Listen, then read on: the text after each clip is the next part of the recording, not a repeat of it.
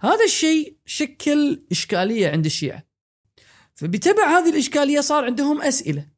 بتبع هذه الأسئلة الأئمة عليهم السلام قدموا أجوبة كلية.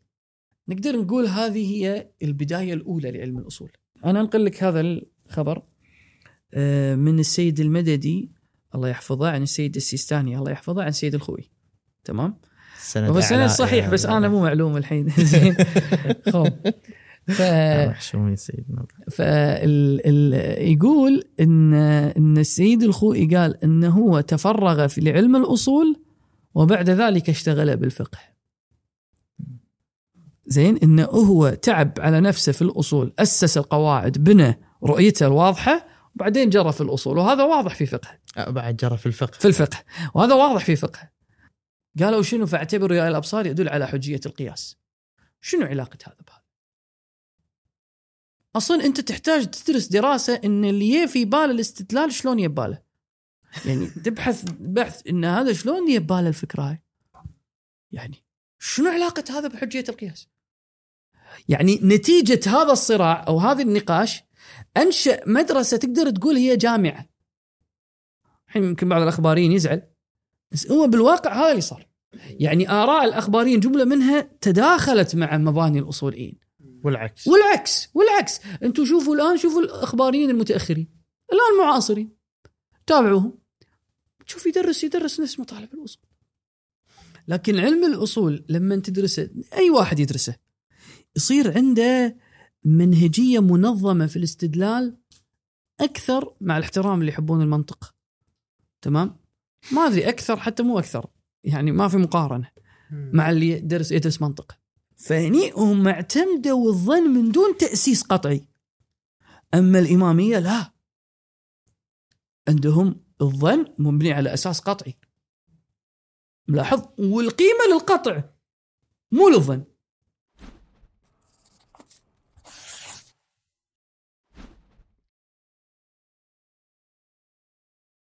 بسم الله الرحمن الرحيم. الحمد لله رب العالمين وصلى الله على محمد وآله الطاهرين. اللهم صل على محمد. وآل محمد. حياكم الله سيدنا في حلقة جديدة من بودكاست الباحث الله يحييك ويسلمك. اليوم سيدنا بنتكلم عن موضوع آه، مميز آه، ممكن وقع في آه، بعض الكلام بعض المحاذير. يتكلم عن موضوع علم من العلوم اللي البعض يعتبره من الأهمية بحيث يكون يد اليمنى للفقيه. والبعض يعتبره آه، مضيعة للوقت آه، ممكن أصلا هو ضيع آه، فهم تراث أهل البيت عليهم السلام بل حتى القرآن الكريم. اللي هو موضوع علم الأصول. آه، أول شيء سيدنا قبل لا ندش لبعض الأسئلة المرتبطة بهذا العلم حبذا بس تعطينا سيدنا صورة واضحة عن شنو أصلا هو علم الأصول مهم. في الواقع. آه، علم الأصول طبعا أول شيء هو علم أصول الفقه بحسب الاصطلاح ومعنى أصول الفقه بحسب المتعارف عند العلماء المتقدمين اللي أسسوا العلم بهذا العنوان أدلة الفقه. علم أدلة الفقه. يعني العلم المرتبط بأدلة الفقه. كيف نستدل بالفقه في الفقه؟ واضح هذا هو العنوان الإجمالي العام لعلم أصول الفقه.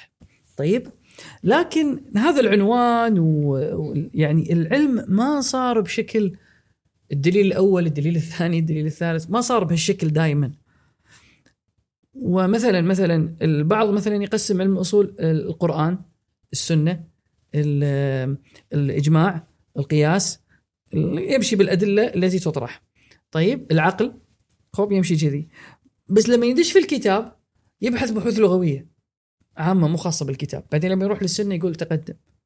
ف الشيء الجامع لعلم الأصول ال- ال- أو العناوين الجامعة وفق تقسيم بعض العلماء هي. آه، خمس مباحث. خمس مباحث أساسية جامعة.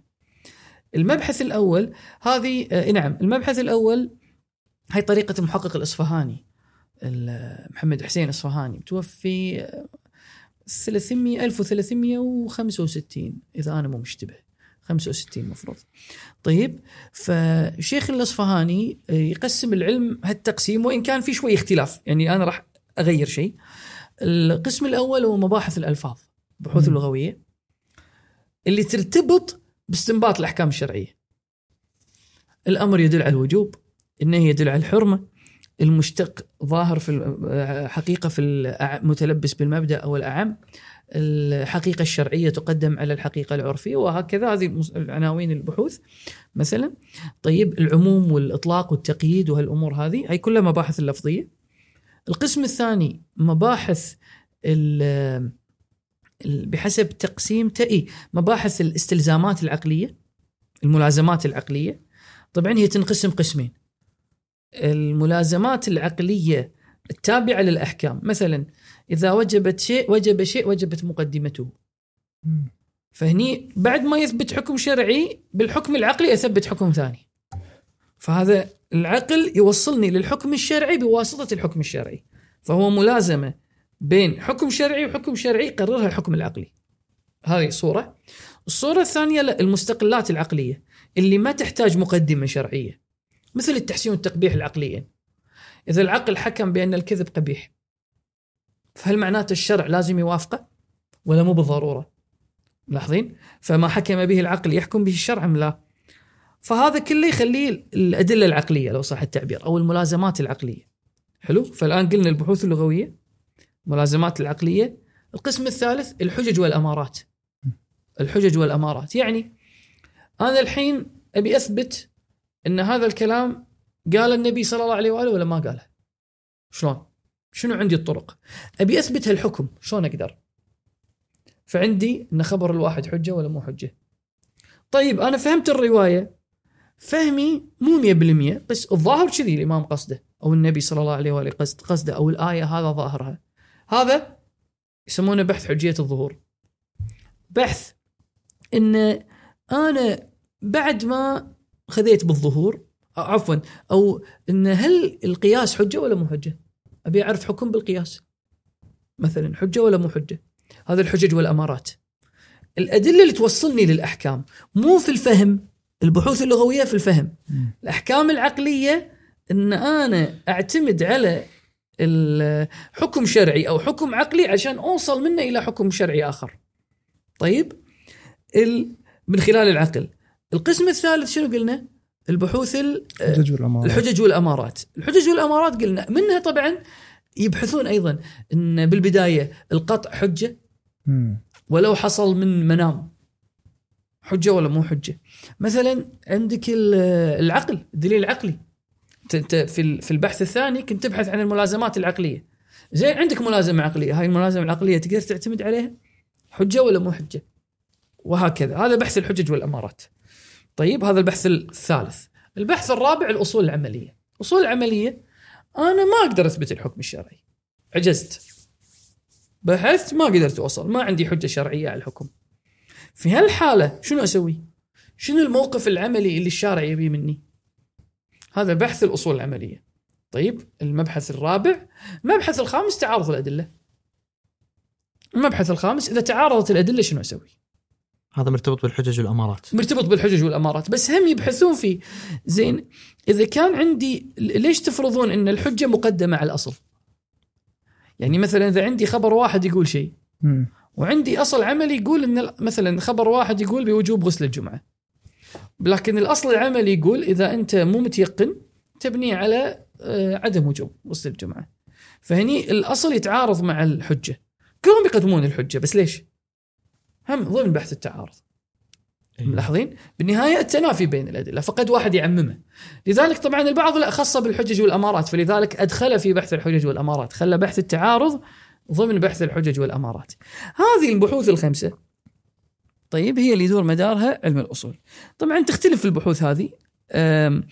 العلماء أيضا يختلفون بتقسيم ال- البحوث هذه. يعني تقسيم علم الأصول وفق هذه البحوث يختلفون فيه. بس بشكل عام هذه هي البحوث. ضمنها قد يصير مثلا بحوث استطرادية بحوث عقلية أه، تزيد وتنقص بس قدماء ما كانوا يقسمون العلم كذي. هذه التقسيمة تقسيمة الاصفهاني اللي جرى عليها الشيخ المظفر. قريب هذا. تمام؟ صاحب الدراية. ال- نهاية الدراية إصفهاني. طيب. آه طبعا في تقسيمة قبله في تقسيمات قبله للعلم بس أنا اخترت هالتقسيمة لأنها تعطيك طابع واضح عن نوع المباحث الموجودة. طبعا كل هالمباحث في إطار استنباط الحكم الشرعي. يعني أنا ما أبحث عن مطلق البحوث اللغوية. لاحظ؟ ما لي شغل فيها. ما أبحث مطلق الأدلة العقلية. الأدلة العقلية اللي توصل للحكم الشرعي. وهكذا. هذه هي الخمس إطارات أو الخمس آه، مباحث الأساسية في علم الأصول بحسب يعني تعطي يمكن صورة. بس إيش معنى يعني قصدي هذه المباحث الحين ليش صار في كلام فيها؟ يعني الحين هذه واضح إنها تصير في عملية استنباط الحكم الشرعي تمر من هالطريق حلو. بس ليش صار في كلام فيها؟ باعتبار إنه قد قد يصير اولا مثلا خلينا نروح للبحوث اللغوية. إيه؟ في البحوث اللغوية أنا قد أقول لك الحين الأمر يدل على الوجوب أو لا. الآن لو صيغة أمر. هل تدل على الوجوب أو لا؟ مو صيغة أمر مثلا صيغة فعل مضارع. سألته عن رجل مثلا نسي قراءة. قال يعيد الصلاة. يعيد الصلاة يجب اعاده أو نسي تكبيرة الإحرام. فجمله الفعلية تدل على الوجوب أو لا؟ مثلا بعد جملة آه، مثلا لو عندي دليل عام دليل عام فهل هو حجة في جميع الأفراد؟ مو حجة. الإطلاق متى يكون حجة؟ متى متى يثبت الإطلاق؟ متى ما يثبت الإطلاق؟ ال- أدوات العموم شنو هي؟ هذه بعضها تقبل الخلاف. ملاحظ؟ فإحنا لابد نبحث فيها حتى يكون استنباطنا صحيح. مثلا ال- ال- الملازمات. يوجد قول إنه ماكو ملازمات. هذا ما في ملازمة. إذا وجبت شيء ما تجب مقدمته. بس إذا ما أتيت بالمقدمة تكون ما أتيت بالشيء نفسه. مثلا. طيب وهكذا في بحوث عقلية. التحسين والتقبيح العقليين. في قول يقول لك إن القبح العقلي يغني عن الحكم الشرعي. ما يحتاج نقول إنه هو إذا وجد حكم عقلي لازم يوجد حكم شرعي مكانه.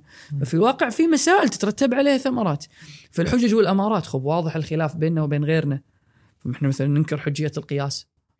آه طيب أنتم أصلا أكثر من هذا في الحجج والأمارات. أنتم الحين تقولون بال الشيعه معروف عنهم إنكار العمل بالظن والاجتهاد.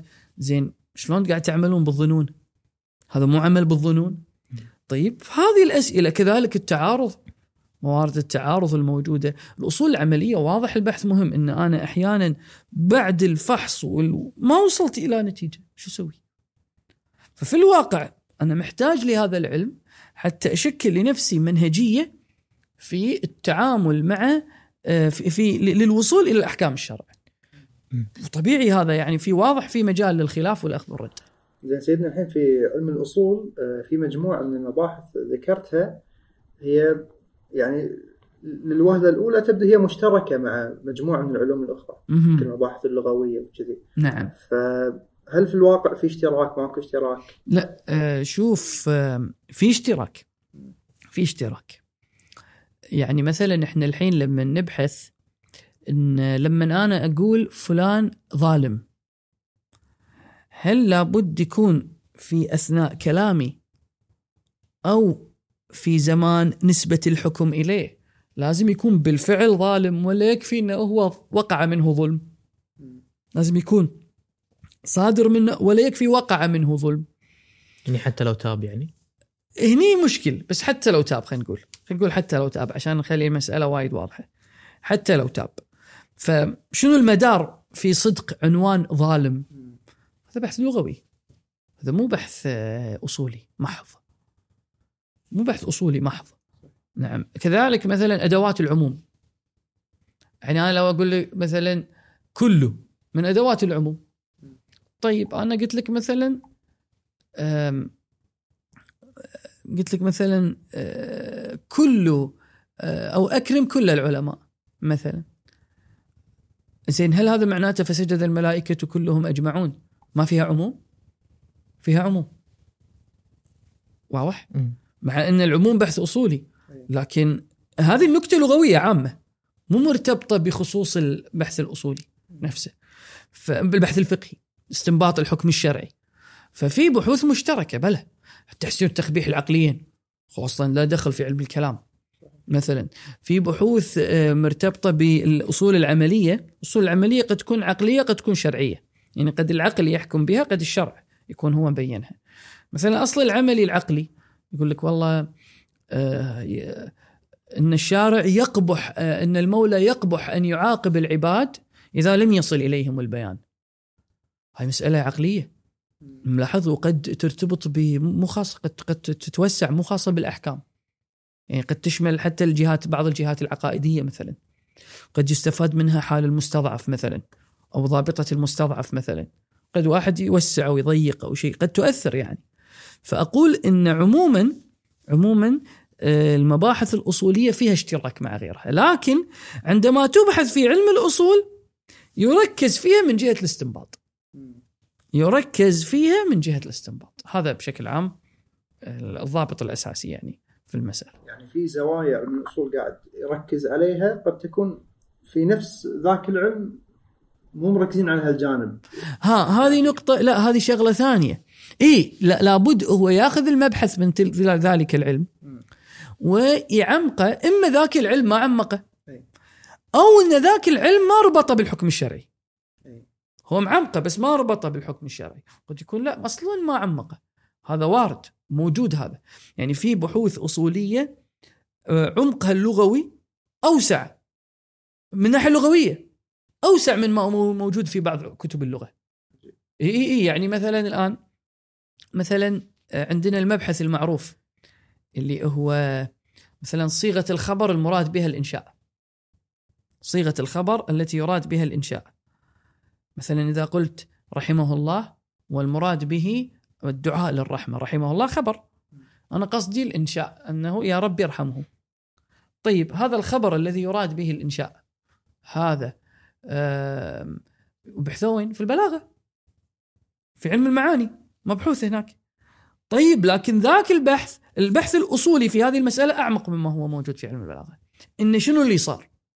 ليش هذا الخبر صارت دلالته على الإنشاء؟ هل هو مجاز؟ هل هو كناية؟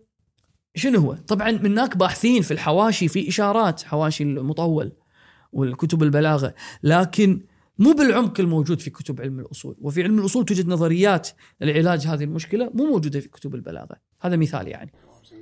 سيدنا علم الاصول العلماء قاطعين شوط كبير فيه. ولكن متى نشأ علم الاصول؟ متى كانت بدايته؟ شوف إذا بهالصياغة ان متى كانت بدايته شوف هو علم الأصول مر بمراحل تمام؟ مر بمراحل. أتكلم طبعا عند الأصول علم الأصول عند الشيعة. نتكلم علم الأصول عند الشيعة. علم الأصول آه، عند الشيعة نقدر نقول هو تأسس من نفس الأئمة سلام الله عليهم.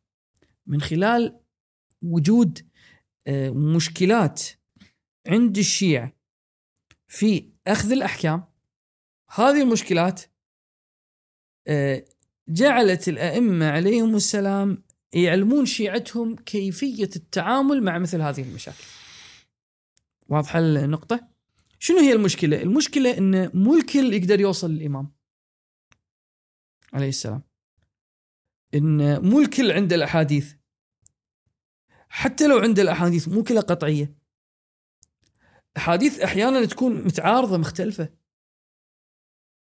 فشلون؟ واضحة المشكلة؟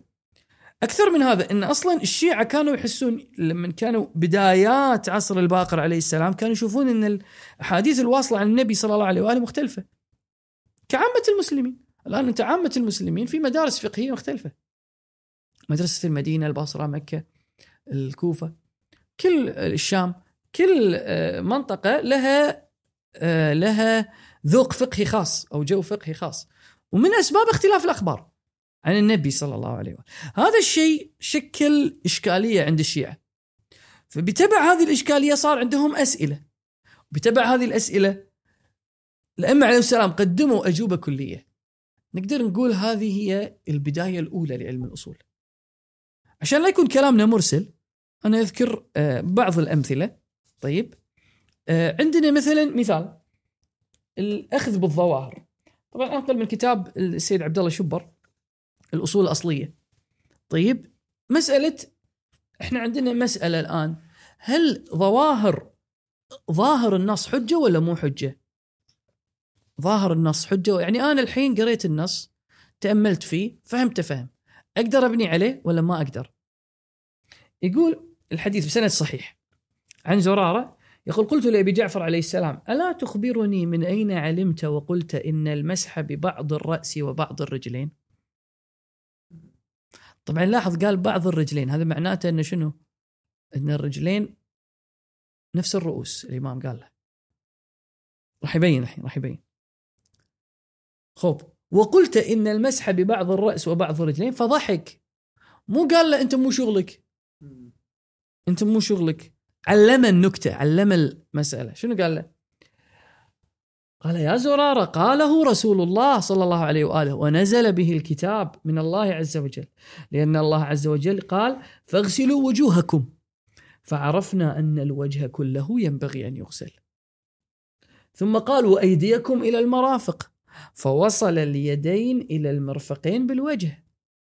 فعرفنا أنه ينبغي لهما أن يغسلا إلى المرفقين. عطف كل معطوف عليه. ثم فصل بين الكلام. فصل بين غير. فقال وامسحوا برؤوسكم. فعرفنا حين قال برؤوسكم أن المسح ببعض الرأس لمكان الباء. ثم وصل الرجلين بالرأس يعني عطف الرجلين على الرأس وهذا يشهد إنه هو وارجلكم بالكسر. نعم. أو عطف على المحل ولا ما يصير؟ لا إذا عطف على المحل ما راح يصير نفس الحكم. لأن العطف على المحل معنى الباء يزول. فهمت شلون؟ إيه. ال- المعنى الباء ما يظل ملحوظ. أما إذا عطفت على اللفظ يعني الباء داشه على اثنين. خب. ثم وصل الرجلين بالرأس كما وصل اليدين طبعا من القراءات السبع هذا مو يعني مو خارج عن بالسبع في بارجلكم وارجلكم كسر يعني. الكسر. اي اي اي خب ببالي أنا مراجع قبل أكثر السبع أكثر العشر يقرؤون بالجر. أكثر القراء العشر يقرؤون بالجر. ثم وصل الرجلين بالرأس كما وصل اليدين بالوجه. فقال وأرجلكم إلى الكعبين. فعرفنا حين وصلهما بالرأس أن المسح على بعضهما. ثم فسر ذلك رسول الله صلى الله عليه وآله للناس فضيعوه. ثم قال فإن لم تجدوا ماء فتيمموا صعيدا طيبا فامسحوا بوجوهكم وأيديكم إن الله كان عفوا غفورا. فلما وضع الوضوء عمن لم يجد الماء أثبت بعض الغسل مسحا لأنه قال بوجوهكم. يعني المسح أيضا مو كل الوجه. ثم وصل بها وأيديكم منه أي من ذلك التيمم لأنه علم أن ذلك أجمع لم يجري على الوجه إلى آخر الرواية. خب فالآن لما الإمام عليه السلام يشرح الآية بهالطريقة زرارة قال من أين علمته؟ أنت من وين؟ فقال بين الرسول صلى الله عليه وآله وأنا هم آه ويفهم من الكتاب. فهني الإمام عليه السلام قاعد يقر دلالة فيها دقة. واضح؟ ويعلم زرارة الاستنباط. كانه يأسسه. يأسسها إي نعم. زين. بعد مثال ثاني عندنا آه، يقول آه، في الرواية نعم. بالسند سند صحيح. عن منصور بن حازم كنت عند أبي عبد الله عليه السلام فأتاه رجل. فسأله عن رجل تزوج امرأة. فماتت قبل أن يدخل بها. رجل تزوج امرأة. ماتت قبل أن يدخل بها. خوش؟ أيتزوج بأمها؟ يجوز يتزوج أمها؟ ما دخل بها. بس عقد وماتت.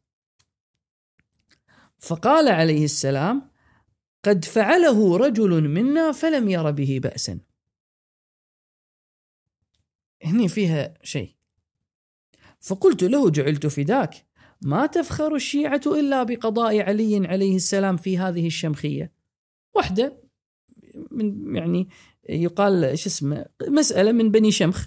قصة موجودة موجودة في كتب السنة حتى. أن ابن مسعود سأل وصار كلام. التي أفتاها ابن مسعود أنه لا بأس بذلك. ثم أتى عليا عليه السلام فسأله فقال له علي عليه السلام من أين أخذتها؟ فقال من قول الله عز وجل وربائبكم وربائبكم اللاتي في حجوركم من نسائكم اللاتي دخلتم بهن. يقول شنو؟ الربيبة الربيبة يعني بنت الزوجة بنت الزوجة. شنو قال؟ اللاتي دخلتم بهن. فإن لم تكونوا دخلتم بهن فلا جناح عليكم. حلو؟ يقول بما أن الربيبة كأن الرواية المنسوبة أن ابن مسعود قاس. لأنه هو الكلام في اللي أمها. من البنت للام نعم. ال- الكلام إنه هو تزوج الأم ويبي يتزوج البنت. محل السؤال. واحد تزوج الأم ولم يدخل والحين يبي يتزوج البنت. والبنت مو من الأبو. مو من الزوج هذا. لا العفو العفو. هني كانت ال- ال- المسألة كان لا يبي يتزوج الأم. تزوج البنت. السؤال السؤال الرواية. يبي تزوج البنت. بعد ما ماتت يبي يتزوج الأم. واضح؟ وأمهات نسائكم. يعني يبي يبي هذه امهات نسائكم محرمة. فابن مسعود قال ما دام ما دخل يصير. ما دام ما دخل بالبنت يصير يتزوج الأم. قاسى على الربيبة. قاسى على الربيبة. فالإمام شنو قال له؟ فقال علي إن هذه مستثناه وهذه مرسلة وأمهات نسائكم. يعني الآية ذكرت أمهات نسائكم. حرمت عليكم أمهاتكم. بعدين قالوا أمهات نسائكم. وامهات نسائكم. طيب أمهات النساء ما قال اللاتي دخلتم بهن. بس في الربيبة قيد في تحريم الربيبة قال وربائبكم قال اللي دخلتم بهن. فالإمام قال له هذه مستثنى يعني مقيدة وهذه مرسلة يعني مطلقة. واضحة؟ قاعد يستدل يعني. اي يعني الإمام قاعد يبين دلالة الآية وأن الآية هناك في إطلاق هني. هني في إطلاق هني في تقييد. واضحة النقطة؟ آية التحريم حرمت عليكم أمهاتكم. فيذكر فيها وأمهات نسائكم. وما يقيدها. فالإمام يقول له هاي مرسلة مرسلة هذه مستثنى. يعني مطلق وهي مقيد. فموجود هذا الشيء في النصوص. طيب أيضا بس من هذا يعني قاعد يعلم ال- الناس يعني؟ لا لأن الإمام الصادق نقل الحديث حق ال- الراوي. واضح؟ والراوي كان يستشكي أو قاعد يسأل السؤال ويقول استشهد بكلام اي فالإمام عليه السلام أكد الفهم. وأكد المسألة. طيب من الأمور أيضا المهمة إن الأئمة عليهم السلام قالوا كان عندنا ظاهرة اختلاف الروايات. ظاهرة اختلاف الروايات. فظاهرة اختلاف الروايات الأئمة عليهم السلام كان عندهم موقف واضح. مثلا أعطيكم مثال من الأحاديث معروفة مقبولة عمر بن حنظلة وفي غيرها طبعا لكن مقبولة عمر بن حنظلة شوية طويلة. زين آه ناخذ رواية ثانية. يعني يقول آه أو ناخذ مقدار من مقبولة عمر بن حنظلة. في الكافي يروي بالسند إلى عمر بن حنظلة. هاي طبعا مشهور العلماء على اعتبار الرواية قبولها يعني إما للشهرة أو لتوثيق عمر بن حنظلة. سألت أبا عبد الله عليه السلام عن رجلين من أصحابنا بينهما منازعة في آه آه في دين أو ميراث. إلى أن يقول فكيف يصنعان؟ قال ينظران إلى من كان منكم ممن قد روى حديثنا ونظر في حلالنا وحرامنا وعرف أحكامنا فليرضوا به حكما فإني قد جعلته عليكم حاكما. فإذا حكم بحكمنا إلى أن قال فإن كان رجل اختار يعني الراوي يسأله يقول له رجل اختار رجلا من أصحابنا فرضي أن يكون الناظرين في حقهما. يعني كل واحد جاب رجل وقال أنت عطنا رأيك أنت عطنا رأيك اثنين. طيب واختلفا فيما حكما وكلاهما اختلفا في حديثكم. ظاهرة اختلاف الحديث موجودة. بين الثقات. بين نعم الحين شوف شوف شو يقول. له. قال الحكم ما حكم به أعدلهما وأفقههما وأصدقهما في الحديث وأورعهما ولا يلتفت إلى ما يحكم به الآخر. هاي ترجيح الأعلمية والأورعية زين. قال آه عفوا. هني في سقط هني ظاهر. في سقط. الرواية في الكافي موجودة بدون هذا السقط. العفو بس ال- الرواية هني في سقط. مفروض يقول له زين. بعدين شنو قال له؟ قال له قال قلت فإنهما عدلي عدلان مرضيان عند أصحابنا. لا يفضل واحد منهما على صاحبه. حلو؟ قال فقال ينظر إلى ما كان من روايتهم عنا في ذلك الذي حكم به المجمع عليه من أصحابك. فيؤخذ به من حكمنا ويترك الشاذ النادر الذي ليس بمشهور عند أصحابك. رجح بالشهرة. زين. فإن المجمع عليه لا ريب فيه وإنما الأمور ثلاثة. أمر بين رشده فيتبع وأمر بين غيه فيجتنب وأمر مشكل يرد علمه إلى الله وإلى رسوله. قال رسول الله صلى الله عليه وآله حلال بين وحرام بين وشبهات بين ذلك فمن ترك الشبهات نجا من المحرمات ومن أخذ بالشبهات ارتكب المحرمات وهلك من حيث لا يعلم. قال فإن كان الخبران عنكم فإن كان الخبران عنكم مشهورين قد رواهما الثقات. هذا الخبر رواه الثقات هذا رواه الثقات ماكو شهرة في واحد دون الآخر. يقول ينظر فما وافق حكمه حكم الكتاب والسنة وخالف العامة فيؤخذ به ويترك ما خالف حكمه حكم الكتاب والسنة ووافق العامة يقول لك الشيء اللي يوافق القرآن والسنة ويخالف العامة تأخذ فيه. طيب؟ قلت جعلت فداك. أرأيت إن كان الفقيهان؟ شوف يفرع وياه والإمام مكمل وياه. إن كان عرف حكمه من الكتاب والسنة. وجدنا أحد الخبرين موافقا والآخر مخالفا. يعني الحديثان الحديثان موجودان في الكتاب والسنة. يعني ما في عليهم مشكلة من حيث موافقة الكتاب والسنة. طيب؟ هاي لها تفصيل الحين. لكن واحد يوافق العامة واحد يخالف العامة. زين؟ قال فبأي الخبرين يؤخذ؟ قال ما خالف العامة ففيه الرشاد. تخالف اللي عليه العامة. جعلت فداك قال جعلت فداك. فإن وافقهما الخبران جميعا. اثنين موافقون العامة. يعني بعض العامة يقول بهذا الحديث بعض العامة يقول بهذا الحديث. قال ينظر إلى ما هم إليه أميل. حكامهم وقضاتهم فيترك ويؤخذ بالآخر. قلت فإن وافق حكامهم الخبرين جميعا. قال إن كان ذلك فأرجه حتى تلقى إمام فأرجه حتى تلقى إمامك. فإن الوقوف عند الشبهات خير من الاقتحام في الهلكات. الإمام عليه السلام حين أمام اختلاف أحاديث فيقول له إيش تسوي؟ بالترتيب. لاحظ أول شيء كذي ثاني شيء كذي ثالث شيء كذي. فهذا هذا لما الإمام عليه السلام فهي ظاهرة اختلاف الحديث موجودة. الإمام عليه السلام علم ال- الراوي شنو يسوي؟ فهذا تأسيس لقواعد في التعامل مع نصوص. هذا بحث التعارض. هذا بحث التعارض. يوجد أيضا بحث الاستصحاب. يوجد أيضا الأئمة عليهم السلام بينوا أنه توجد أحاديث موضوعة. لا تأخذون الحديث إلا إذا كان يوافق الكتاب والسنة. ما لا يوافق كتاب الله فهو زخرف. طيب فالأئمة نقدوا الأحاديث مو ما نقدوا الأحاديث. وبينوا أن أنتم أفقه الناس آه، أو آه، إذا عرفتم آه، معاني كلامنا بينوا أن في دقائق في فهم كلامهم. هذا كله هذا كله كله. يبين لك شنو؟ أن إحنا أمام في عملية الاستنباط كانت تكتنفها مجموعة من الصعوبات والأئمة عليهم السلام أسسوا مجموعة من القواعد للتعامل مع هذه الظاهرة. علموها شيعتهم. واضح؟ وجملة من هالقواعد شرعية خاصة وجملة من هالقواعد لغوية عامة. مثل ما قال قال هاي مرسلة هاي مستثنى هذا عام. مو شيء خاص تعبدي. يعني الإمام نبه لشيء عام يصح الاحتجاج به. لمكان الباء شيء عام. يعني معاني الحروف يصير تعتمد عليه. الظاهرة يصير تعتمد عليه واضحة النقطة؟ ونقدر نقول إن من بعض الروايات تفصيل بعض أصحاب الائمه وهم يسألون يدققون الإمام يقولون بهالحالة والحالة يبين في جو عام عندهم إن يتعلمون هالقواعد. بالضبط بالضبط. إن هم. إن هم كانوا يحسون بمشكلة فكانوا يبون يتعلمون شلون يتعاملون. وهذه النقطة مهمة جدا إن علم الأصول عند الإمامية يصير فرق بينه وبين علم الأصول عند أهل السنة.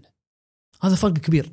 بتقديرنا من أي ناحية؟ لأن علم الأصول عند أهل السنة لو تشوف أنت علم الأصول عند أهل السنة ما تجد فيه إشكالية ال- يعني ما تجد في أحاديث الصحابة وآيات القرآن نصوص تبين كيفية التعامل مع المشكلات في الاستنباط بخلاف كتبنا فهمتوا الفكرة؟ إيه. لذلك هم أمام مشكلة واللي يشوف استدلالاتهم يستغرب. الله سبحانه وتعالى في سورة الحشر يقول؟ يقول آه يقول آه هو الذي أخرج الذين كفروا من أهل الكتاب من, ديار من ديارهم لأول الحشر ما ظننتم أن يخرجوا وظنوا أنهم مانعتهم حصونهم من الله فأتاهم الله من حيث لم يحتسبوا وقذف في قلوبهم الرعب. بعدين يقول شنو؟ فاعتبروا يا أولي الأبصار. قالوا شنو؟ فاعتبروا يا أولي الأبصار يدل على حجية القياس. شنو علاقة هذا بهذا أصلا أنت تحتاج تدرس دراسة أن اللي في بال الاستدلال شلون يباله يعني تبحث بحث إن هذا شلون يباله الفكرة هاي يعني شنو علاقة هذا بحجية القياس؟ هل معناته إذا أنا ما أعرف الحكم أقيس حكم على حكم عشان أقيس أقيس الواقع المجهول على الواقع المعلوم وأشوف الشبه بينهم وأستنبط. شنو علاقة هذا بقوله تعالى فاعتبروا يا أولي الأبصار؟ اعتبروا خذوا العبرة. فأنت لما تشوف كذي مثلا تقول شنو الوضع هذا؟ واقعا لما نشوف التأسيس الأصولي في هذه الكتب نجد هذه المشكلة. ف بينما لما تشوف المسألة في تراث أهل البيت عليهم السلام الإشكالية مطروحة على معصوم. والمعصوم مقدم فيها جواب أو معطي حجية لنوع من النظر. لاحظتوا؟ والفهم والمحاولة للفهم. يعني المذاهب الثانية واجهت مشاكل بس ما عندهم ما عندهم ما عندهم آه ما عندهم أصول راجعة إلى المعصوم. ما عندهم. هذه مشكلة يواجهها عموم أهل السنة يعني. نعم. في مسألة الاستنباط الفقهي. واضح؟ اقروا كتب الأصول عندهم. أنتم اقروا طبقوا شوفوا. شوفوا استدلالاتهم. بحث الإجماع شنو أدلتهم؟ بحث القياس شنو أدلتهم؟ بحث حجية خبر الواحد شنو أدلتهم؟ وهكذا أنتم امشوا. تفضل. آه، سيدنا الحين ذكرتوا أن التأسيس صار بسبه وجود بعض المشاكل. نعم. زين هل لو فرضنا فرضية أن لو ما كانت المشاكل موجودة مثلا في عصر الظهور إن شاء الله هل راح يكون في حاجة حق هذه القواعد؟ لا شوف بشكل عام هذه القواعد إحنا ما نحتاج آه، عفوا إحنا ما نحتاج إليها إلا لوجود مشاكل، زي ليش نشأت المشاكل؟ هذه المشاكل نرجع شنو سببها؟ سببها ظلم الظالمين. وتحييدهم لدور الأئمة، ولا ما كان يحتاج الإمام يعطيه هذا الترتيب في اختلاف الحديث. ما كان يحتاج الشيء هذا. فهذا الظلم وهذا العدوان اللي حصل على الأئمة عليهم السلام أدى إلى الشيء. ما كان موجود أيام النبي صلى الله عليه وآله، فما كانت تنطرح الأسئلة. ففي عهد الأئمة اللاحقين عليهم السلام. عفوا. في عهد الإمام المهدي عليه السلام إذا ما كان في تأثير لظلم الظالمين بحيث جماعة ينعزلون عن الإمام يصير غير قادرين على الرجوع إليه أو الرجوع لمن يوصل الحكم تماما كما هو منه ما نكون نحتاج إلى كثير من هالقواعد. طبعا بعضها نحتاج لها اللي هي في الفهم. في الفهم بس الفهم الواضح مو الفهم الظني. الفهم الواضح هو لابد منه يكون عرب يعني. بس غير هذا غير هذا انت ما تحتاج. ما تحتاج الإمام راح يعالج لك كل مشكلة يعني موجودة. كما كان النبي صلى الله عليه وآله يعالج منا... بالنسبة حق الناس اللي بعاد عن الإمام عليه السلام ما راح يكونوا محتاجين عنه؟ لا لأ. لأن الفرض إن الإمام عليه السلام لابد إنه يتحفظ على هذه الحاجة. إما بحيث يبين لهم الأحكام المبتلى فيها لأن الفرض تفرضه متمكن. يعني يضمن ان توصل لهم مثل ما هي. هذا الضمان هو يتابع شؤونه. بس مو ممكن يأسس قواعد بس تكون قطعية يعني لازم قطعية. مم. للتحفظ على الشرع كما هو. نعم. ملاحظ؟ ما يكون في معنى للظنون فيه. لأن ما عندنا شيء في التأسيس الإسلامي للظن. الظن هذا حالة اضطرارية. حالة اضطرارية. طبعا قد واحد يست... يقول يقول أنتم من وين تقولون إن هذا مو قطعي أو شيء؟ يعني في نقطة مهمة ودي أنبه عليها. في آه، رواية مهمة إن الأئمة يبين إن هم أسسوا لانك تأخذ بحكم قد ما يكون هو مطابق للواقع. الحكم اللي أنت قاعد تأخذه الحين قد ما يطابق الواقع، بس هو حجة عليك قطعية، قطعا حجة عليك. يقول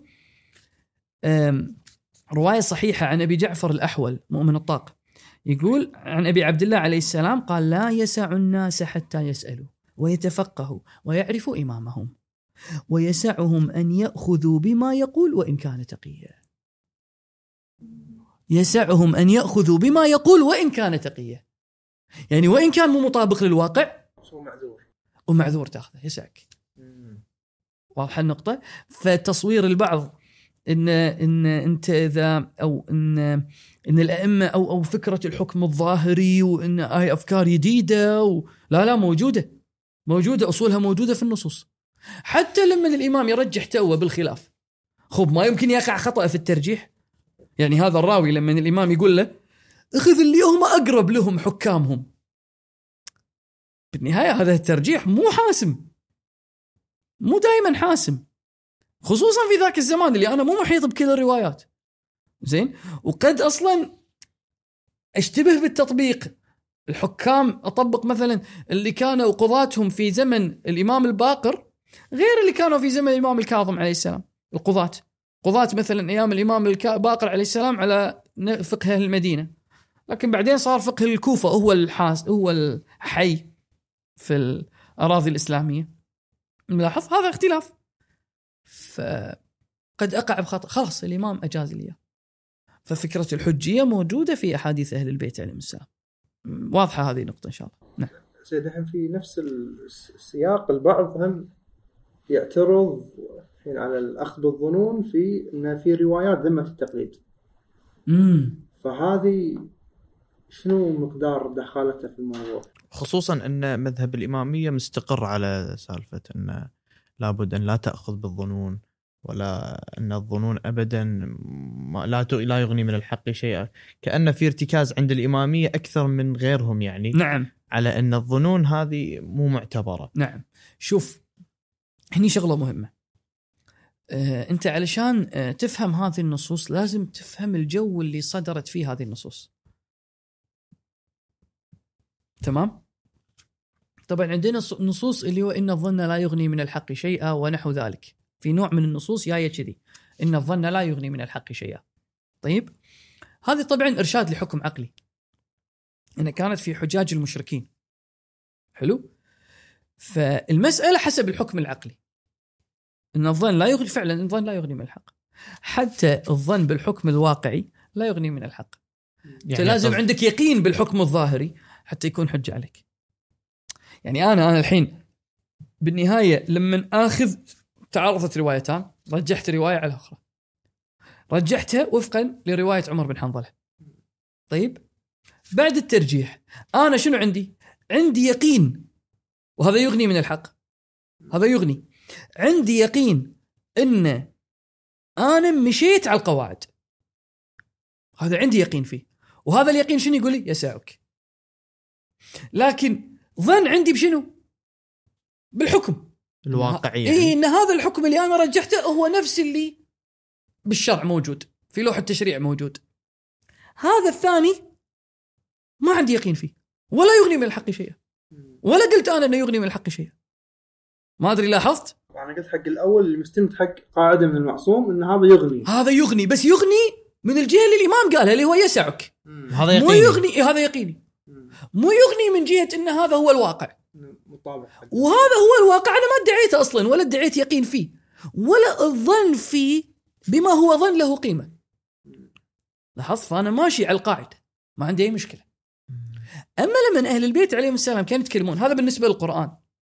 أهل البيت مرات ينظرون لهالقاعده مرات لا عندهم كلام خاص ثاني. أهل البيت عليهم السلام يوم تكلموا في هذا الموضوع كانوا كثير من الأحيان ينظرون إلى ما عند الغير. لأن شنو كان يصير؟ في الأجيال الأولى من الإسلام لما التبست عليهم بعض الأمور قاموا ياخذون بالظن. يقول هو يقول يقول ما عندي فيها شيء. لا أعلم فيها شيء. الكتاب أو السنة. نعم. إحنا؟ نعم. الأجيال؟ الأولى من المخالفين. مم. يقول ليس عندي فيها شيء ولكن أجتهد رأيي. فإن أصبت فمن الله وإن أخطأت فمن نفسي. هني هو إيش قاعد يقول؟ لاحظوا إيش قاعد يقول؟ قاعد يقول أنا لأن ما فيها حكم فأنا أبي أعتمد على الظن. مو أنا النبي قايل لي أعتمد على الظن. شفت الفرق؟ ما عندهم كذي. لو تلقى الاجيال الأولى هذا مهم. الاجيال الأولى ما كانوا لأن بعدين طبعا بعدين أهل السنة حاولوا يأسسون في علم الأصول. هم بالأجيال القديمة مو مو بس يبي يأسس. مثلا يقول لك شنو الدليل على حجية القياس؟ فاعتبروا يا أولي الأبصار. واضح؟ زين شنو الدليل على آه الإجماع؟ واضح؟ من ومن يشاقق ومن يشاقق الرسول من ومن يشاقق الرسول من بعد ما تبين له الهدى ويتبع غير سبيل المؤمنين نوله ما تولى ونصله جهنم. فيقال ها سبيل المؤمنين يعني إجماع. واضح؟ مع أن سياق الآية ما له علاقة بالإجماع أصلا. ملاحظ؟ فهم بعدين حاولوا يأسسون ولا تشوفون الأجيال الأولى ما عندهم هذا التأسيس. ما عندهم هذا التأسيس. كان شنو عندهم؟ ما عندنا إلا الظن فناخذ فيه. بهالجو هذا كان ملاحظ؟ فهني هم اعتمدوا الظن من دون تأسيس قطعي. أما الإمامية لا.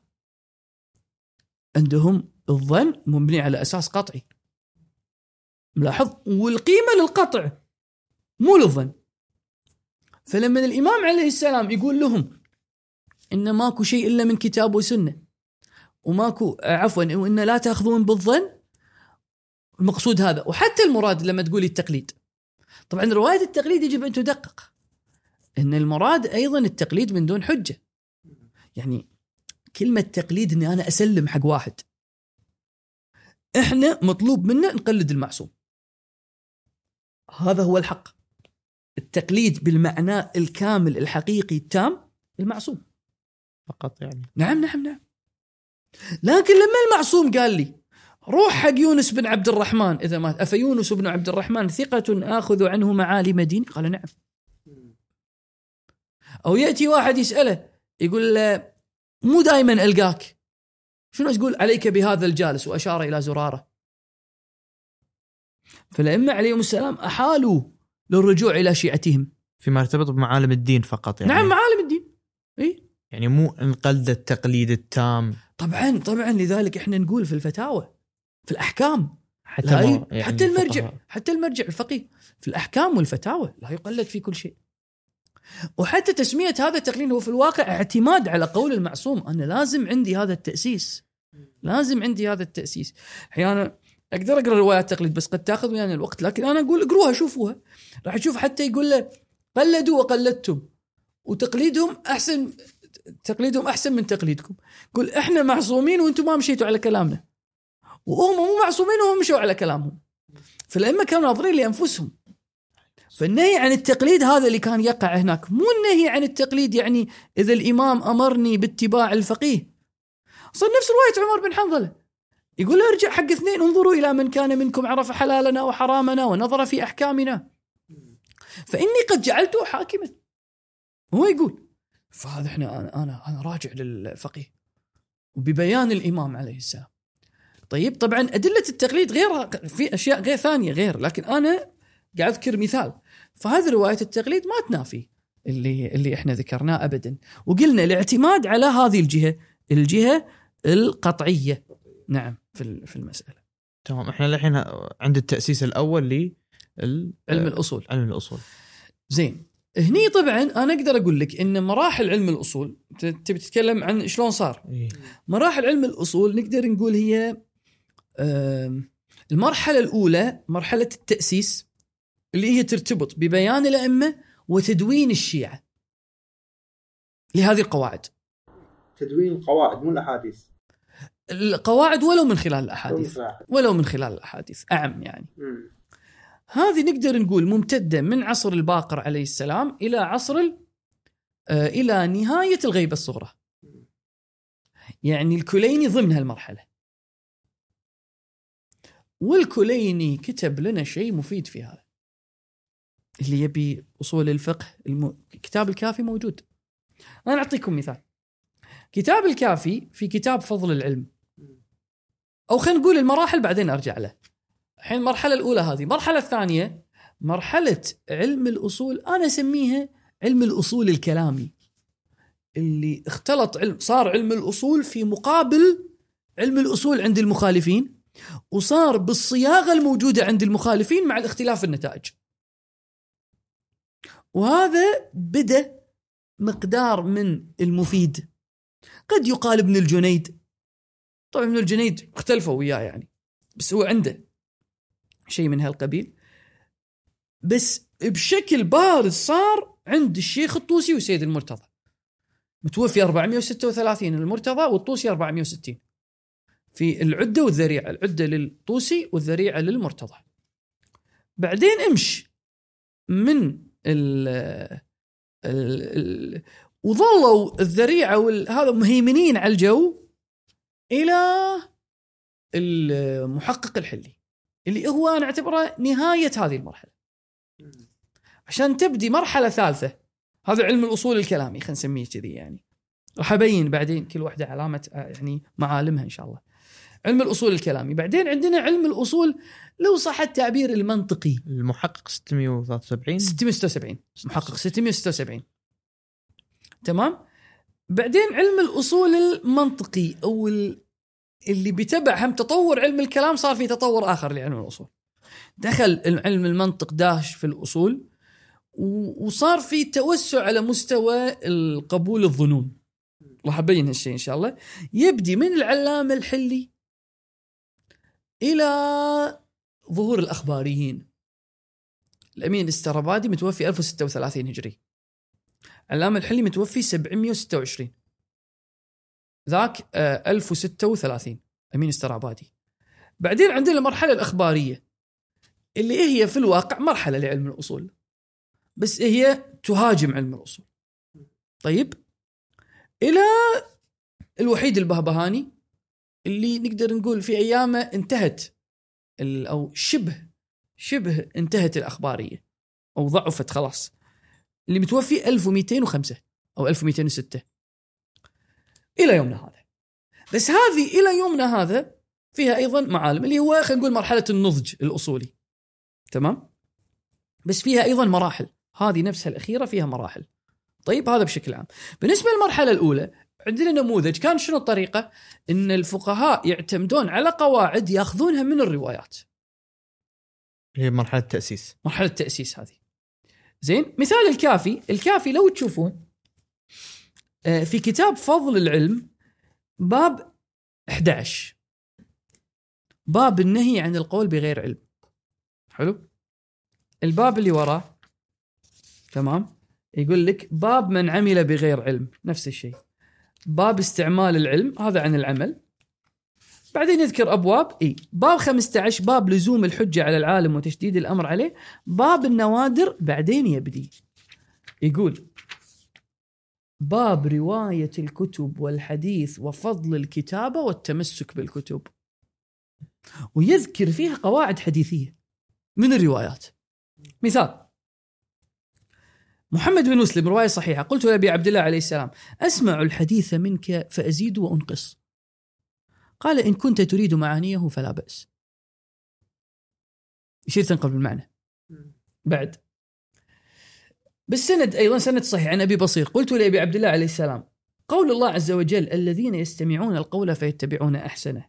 قال هو الرجل يسمع الحديث فيحدث به كما سمعه. لا يزيد فيه ولا ينقص منه. لزوم ضبط الحديث. بعد. طبعا هذا في النقل. بعد. بعد في مسألة الإجازة. الإجازة والسماع. رواية صحيحة عن عبد الله بن سنان. قلت لأبي عبد الله عليه السلام يجيئني القوم فيستمعون مني حديثكم فأضجر. ولا أقوى. يمل يعني ولا إي؟ يمل يعني لأن لازم يسمعون حديث حديث. فيقول أتعب أنا كل مرة بعيدة كل مرة بعيد الأحاديث. قال فاقرأ عليهم من أوله حديثا ومن وسطه حديثا ومن آخره حديثا. يعني بعدين أعطهم إجازة. إجازة اللي في علم الحديث. واضح؟ إنزين. بعد رواية مهم صحيحة. يقول الرجل من أصحابنا يعطيه الكتاب ولا يقول ارويه عني. يعني ما أعطاني إجازة. يجوز لي أن أرويه عنه؟ قال إذا علمت أن الكتاب له فرويه أن الوجادة حجة. تفاصيل التفاصيل إي إي روايات صحيحة روايات صحيحة. تمام؟ بعد الإمام يقول كتبوا اكتبوا. رواية صحيحة اكتبوا فإنكم لا تحفظون حتى تكتبوا. الامام كان يوجههم. زين؟ بعد قال أبو عبد الله رواية صحيحة أعربوا حديثنا فانا قوم فصحاء. طبعا الإعراب الشيء قد يكون كشف خفائه. مو قد يكون الإعراب النحوي. أعرب عن الشيء يعني أوضحه. يقول إحنا فصحاء كلامنا يجي على الضوابط. يدقق فيدقق نعم بالضبط. زين بعد بعدين يقول باب التقليد. ويأتي فيه يذكر فيه أحاديث. جيد. باب البدع والرأي والمقاييس. حلو؟ ويذكر فيه إبطال القياس. بعدين يذكر باب طويل هذا الباب نعم باب الرد إلى الكتاب والسنة وأنه ليس شيء من الحلال والحرام وجميع ما يحتاج إليه الناس إلا وقد جاء به كتاب وسنة. بعد إن كل شيء موجود في الكتاب والسنة، في مقابل أيضا رد القياس. باب اختلاف الحديث. روايات تعارض الأحاديث. بعد باب الأخذ بالسنة وشواهد الكتاب. إن شلون أقيم الحديث؟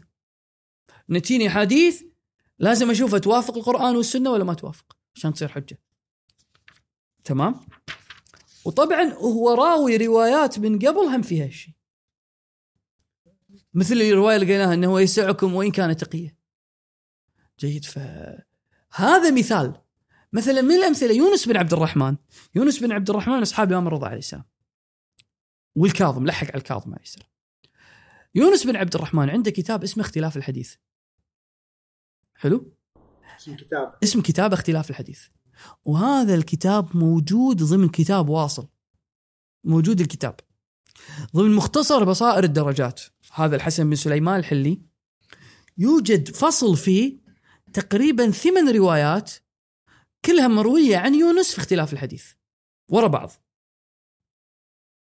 حلو؟ عن الامام رضا تختلف الأئمة بس كلها عن يونس. هذا يعطيك صورة أن كتاب اختلاف الحديث هو هذا. جيد؟ ذكرناه في بعض الدروس يعني وكذي. فأبي أقول موجود هالشيء. طبعا أيضا موجود في هالجيل. عندنا أبو سهل النوبختي. أبو سهل النوبختي عنده الجو الكلامي. عنده نقض الرسالة للشافعي. ما وصل إلينا. واضح؟ وعنده النقض عليهم بالقياس. أي قرن هو؟ متوفي 300 هجري بحدود 300 هجري. يعني قبل المف... قبل الكليني متوفي. فهذه الأيام كان موجود كل هالتفاصيل. قواعد أصولية بس ضمن الأحاديث. ضمن الأحاديث أو لا أو الرد على المخالفين لأن أبو سهل الكلام متكلم. أي. كان؟ كلهم قراب من زمن النص. ال ال ال نعم نعم قراب من زمن النص بس جوهم في هالإطار. هذا التأسيس الأول نقدر نقول. التأسيس الثاني أو المرحلة الثانية اللي هو لا علم الأصول صار. السنة شنو كاتبين؟ المعتزلة عندهم كتب وكذي وهذا. جو الشيعة كتبوا شيء مقابله. فتشوف الكتب متشابهة بس الآراء تختلف كثيرا يعني. وتكون تحقيقها عقلي أو بحسب كل مسألة وهكذا. واضحة النقطة؟ آه هذا مثل قلنا السيد المرتضى والشيخ الطوسي. قد تدخل شبهة يعني اللي هي؟ مر- بين مرة ومرة اللي هي أن العلم الأصول الشيعي مأخوذ من السنة. آه، أو نعم. متأثر بالسنة. صح. فهل شوف شنو المقصود بالتأثر؟ مم. المقصود بالتأثر إن أنا أي آخذ مسألة من المخالف وأنا أترك أصولي وقواعدي. فنقول ما في كذي بهالصورة هذه بالكيفيه هذه ما في كذي. بهالصورة لا. إلا اللهم عند بعض الأسماء مثل ابن الجنيد اللي أخذ القياس انتقد. تمام؟ هجروا كتب الأصحاب هجر كتبه الأصحاب والشيخ المفيد عنده ردود عليه وهكذا. زين؟ فهذا حالة. أما مثلا واحد لا ماشي على القواعد. القواعد اللي هي عامة. الظواهر والأدلة حالة حال غيره هو فيها. قد استفيد منه قد عادي يعني. واضح القواعد نفسها. أما غير القواعد غير القواعد ال- اللي تعتمد هذه غير القواعد العامة يعتمد فيها على النصوص. مم. حال حال غير. هذا واضح في العدة للشيخ الطوسي. نعم السيد المرتضى عنده مشكلة. ما يقول بأخبار الآحاد مطلقا وشوف هذه أخبار آحاد. من السيد الشيخ الطوسي يراها يرى حجيتها. ورد على السيد المرتضى في كتاب العدة. ملاحظين؟ نعم اللي طغى على الاصحاب طبعا الأصحاب صاروا بعضهم على مذهب المرتضى على بعضهم على مذهب الطوسي خلال هالجيل هذا هالفترة هذه. ملاحظين؟ فأقول التأثر اذا قصدك بالصياغة نعم موجود. أما إذا قصدك على مستوى الآراء ما أشوفه واضح صراحة. مم. أنا ما أشوفه. حتى في جيل الشيخ الطوسي و... لا لا ابدا ابدا. يعني أنت شوف كتب الأصول قاعدين يردون. يعني الحين حجية خبر الواحد القياس يرد كل الأدلة يستدل فيها المخالف. يروح حجيه خبر واحد يرد كل الأدلة. حتى الطوسي اللي قال بخبر الواحد جاب دليل مو من سنخ أدلة المخالفين. ملاحظين؟ وهكذا يعني. في استقلالية. في استقلالية بس في مسائل عامة ما في استقلالية طبيعي. وقد ياخذ قول غيره عادي. بس إيه المسألة عامة؟ المسألة خلينا نقول كيفية فهم النص عامة مو خاصة بهالشيء هذا. والأئمة عليهم السلام أمضوا هذا الفهم. الفهم العرفي الطبيعي هذا أمضوه. فخلاص. بس عدم-. عدم الاستقلالية ببعض المسائل ما يعبر عن مشكلة. ممكن لأن إحنا ما مو إحنا اللي أسسنا علم الأصول بهالصياغة. إحنا الحين في مقابل مذهب جايين فطبيعي ن- نشاكله. هذا شيء طبيعي. ملاحظين؟ هذا موجود. طبعا قد ينتقدون. أنا لا تفهمون مني. أنا قاعد تقول إن هذا الجيل ما ينقد. لا أنتم أخطأتوا بهالشغلة هاي. أخطأتوا بهالشغلة. عادي يعني ماكو مشكلة. ما عندنا مشكلة إحنا بهذا الموضوع هذا. زين؟ طبعا هذه الفترة شنو يركز عليه؟ إنه فيها معلم واضح. اللي هو الطابع الكلامي؟ الطابع الكلامي كثرة الاعتماد على الإجماع كثرة الاعتماد على الإجماع الميل إلى إنكار حجية الأخبار الآحاد. هذا موجود في هالمرحلة كلها. واضح؟ بس الشيخ الطوسي كان يعطي قيمة لأخبار الآحاد في مقابل المرتضى ما يعطي ذيك القيمة وعلى كل مسار في فقهاء. على كل مسار في فقهاء. إلى طبعا في شخص مهم في هالمرحلة هو ابن إدريس الحلي. المتوفي 698 من 698 بن ادريس 598 بن إدريس هاجم الشيخ الطوسي وطبعا هو أقرب للمرتضى في القواعد لكن عنده آراء الخاصة. كان يهاجم الشيخ الطوسي ويتهم عصره انه مقلدة وكذا. فهالعصر فيه شيء من الركود؟ وهم بعض الكتب ما وصل لنا. تمام؟ يعني موجود هالشيء هذا. المرحلة الثالثة مرحلة قلنا اللي هي قريبة من المنطق. هاي المرحلة شنو؟ نفس الشيء يوم صار في علم الأصول عند السنة تغيرت طبيعته. يعني اللي غير بالبداية بحسب ما أفهم مقدار شوية البرهان للجويني. ثم الغزالي الجويني متوفي 474 أو 78 478 الغزالي 550 خمسة. 505 505 بعدين الرازي 606 هذيلا الثلاثة الطابع المنطقي ال- الارسطي زاد ثبوته في علم الأصول وصار تعميقات. هاي التعميقات أصحابنا أيضا ارتبطوا فيها وأصحابنا خلاص أيام العلامة الحلي صار فكرة حجية خبر الواحد واضحة. قبولها والاعتماد عليها يعني استحكم مذهب الطوسي. خلاف الجيل الأول. بخلاف الجيل السابق. استحكم مذهب الطوسي. تمام؟ مع تفصيل زايد ها؟ يعني مو نفس مذهب الطوسي بالضبط عشان لا نشوش. ف بس شنو؟ صار تعميق في علم الرجال. توس أو أو أو انضباط في التطبيق الرجالي. من العلامه الحلي صار علم الأصول يشبه مثلا كتاب المحصول للرازي. الحين هم يقولون تاثرتوا وبالنهاية أنت شوف الآراء. صح الصياغة متقاربة. مثل ما هو حال علم الكلام مثل ما هو حال أي شيء يتطور في عصر ينعكس على غيره. الآن الآن الحنابلة. الحنابلة معروفين بالتشدد. خب نفس الشيء. ابن قدامة يوم كتب في الأصول كتب مثل الرازي مثل الغزالي في المستصفى. يعني روضة الناظر يشبه كتاب المستصفى الغزالي. تمام؟ على كل حال. مع إنه هو حنبلي بس يخالفه بالنتائج. يخالفه بالهم فالحين أنت لما جيت هذه المرحلة اللي هي مرحلة العلامة الحلي. طبعا الشهيد الأول الشهيد الثاني فيها ابن العلامة. مجموعه من الكبار كانوا في هذا العصر. إلى أن جاء الأمين الاسترابادي طبعا هاي الفترة شنو صار فيها؟ صار فيها شوية أو زيادة في التعامل مع علم الرجال مو زيادة يعني تشدد لأن الأصول ينعكس على علم الرجال وهناك قاموا يشدون في القواعد. الأصولية اللي يختارونها فبطبيعة الحال تقل الأحاديث اللي تصير حجة. فهذا قاعد يصير بنظر البعض اختلال في صورة مذهب أهل البيت. عليهم السلام. فهني صارت نقدر نقول أشبه بالثورة. الامين السرابادي الأصولية في في هالعصر هذا؟ أيوة. العصر طبعا عندنا العلامة الحلي عنده وايد كتب. أهمها نهاية الوصول إلى علم الأصول. طيب ال- الشهيد الأول عنده كتاب بس نسيت اسمه. الشهيد الأول نسيت اسم كتابه. آه، مرتبط ناسي اسمه الحين. زين آه، عندك الشهيد الثاني تمهيد القواعد. جيد. عندنا من أهم الكتب في المرحله معالم.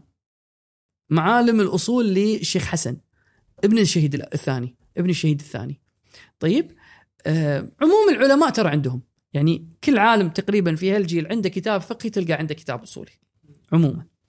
زين؟ هاي بس كانت شنو؟ الكتب متوافقة تقريبا والعلامة الحلي مهيمن مهيمن يعني. بس شنو اللي قاعد يزيد؟ التطبيق الرجالي قاعد يشتد. يعني الشروط تزيد في قبول الحديث. فالحديث اللي قاعد تصير حجة تقل بسبب هذا التشدد. قالوا بالخبر الواحد يعني؟ قالوا بالخبر الواحد واشترطوا العدالة. فصاروا ما يقبلون حديث غير الإمامي. اللي ما وين كان موثق؟ البعض أصلا قال لازم اثنين يوثقونه. ملاحظ؟ يعني كل واحد لازم يوثقونه اثنين مو كافي واحد. رجاليين. الرجاليين يكونون اثنين. شايف قاموا يشدون. فهني الأمين السرابادي صارت عكسية. قال لا. فرجع قال إحنا لازم نرجع على منو؟ الطريقة القديمة. طريقة الكليني وطريقة هذيلا. بس شنو زودها شوي؟ قاطعوا ما قاطعوا كله يقينيات. وما تفتي إلا بالأخبار وما تفرع. ما تفرع في الأحكام وتفتي بنص الرواية. يعني من هالجو هذا؟ من هالجو. مو انه قاعد أقول هالشيء بالضبط. كتب كتاب الفوائد المدنية. هذه الحقبة الأخبارية سبحان الله يعني صار في كثير من العلماء يتبعون هذا المنهج. بس على تفاوت مهم. متفاوتون في هذه المراحل. يعني مو كلهم نفس الشيء.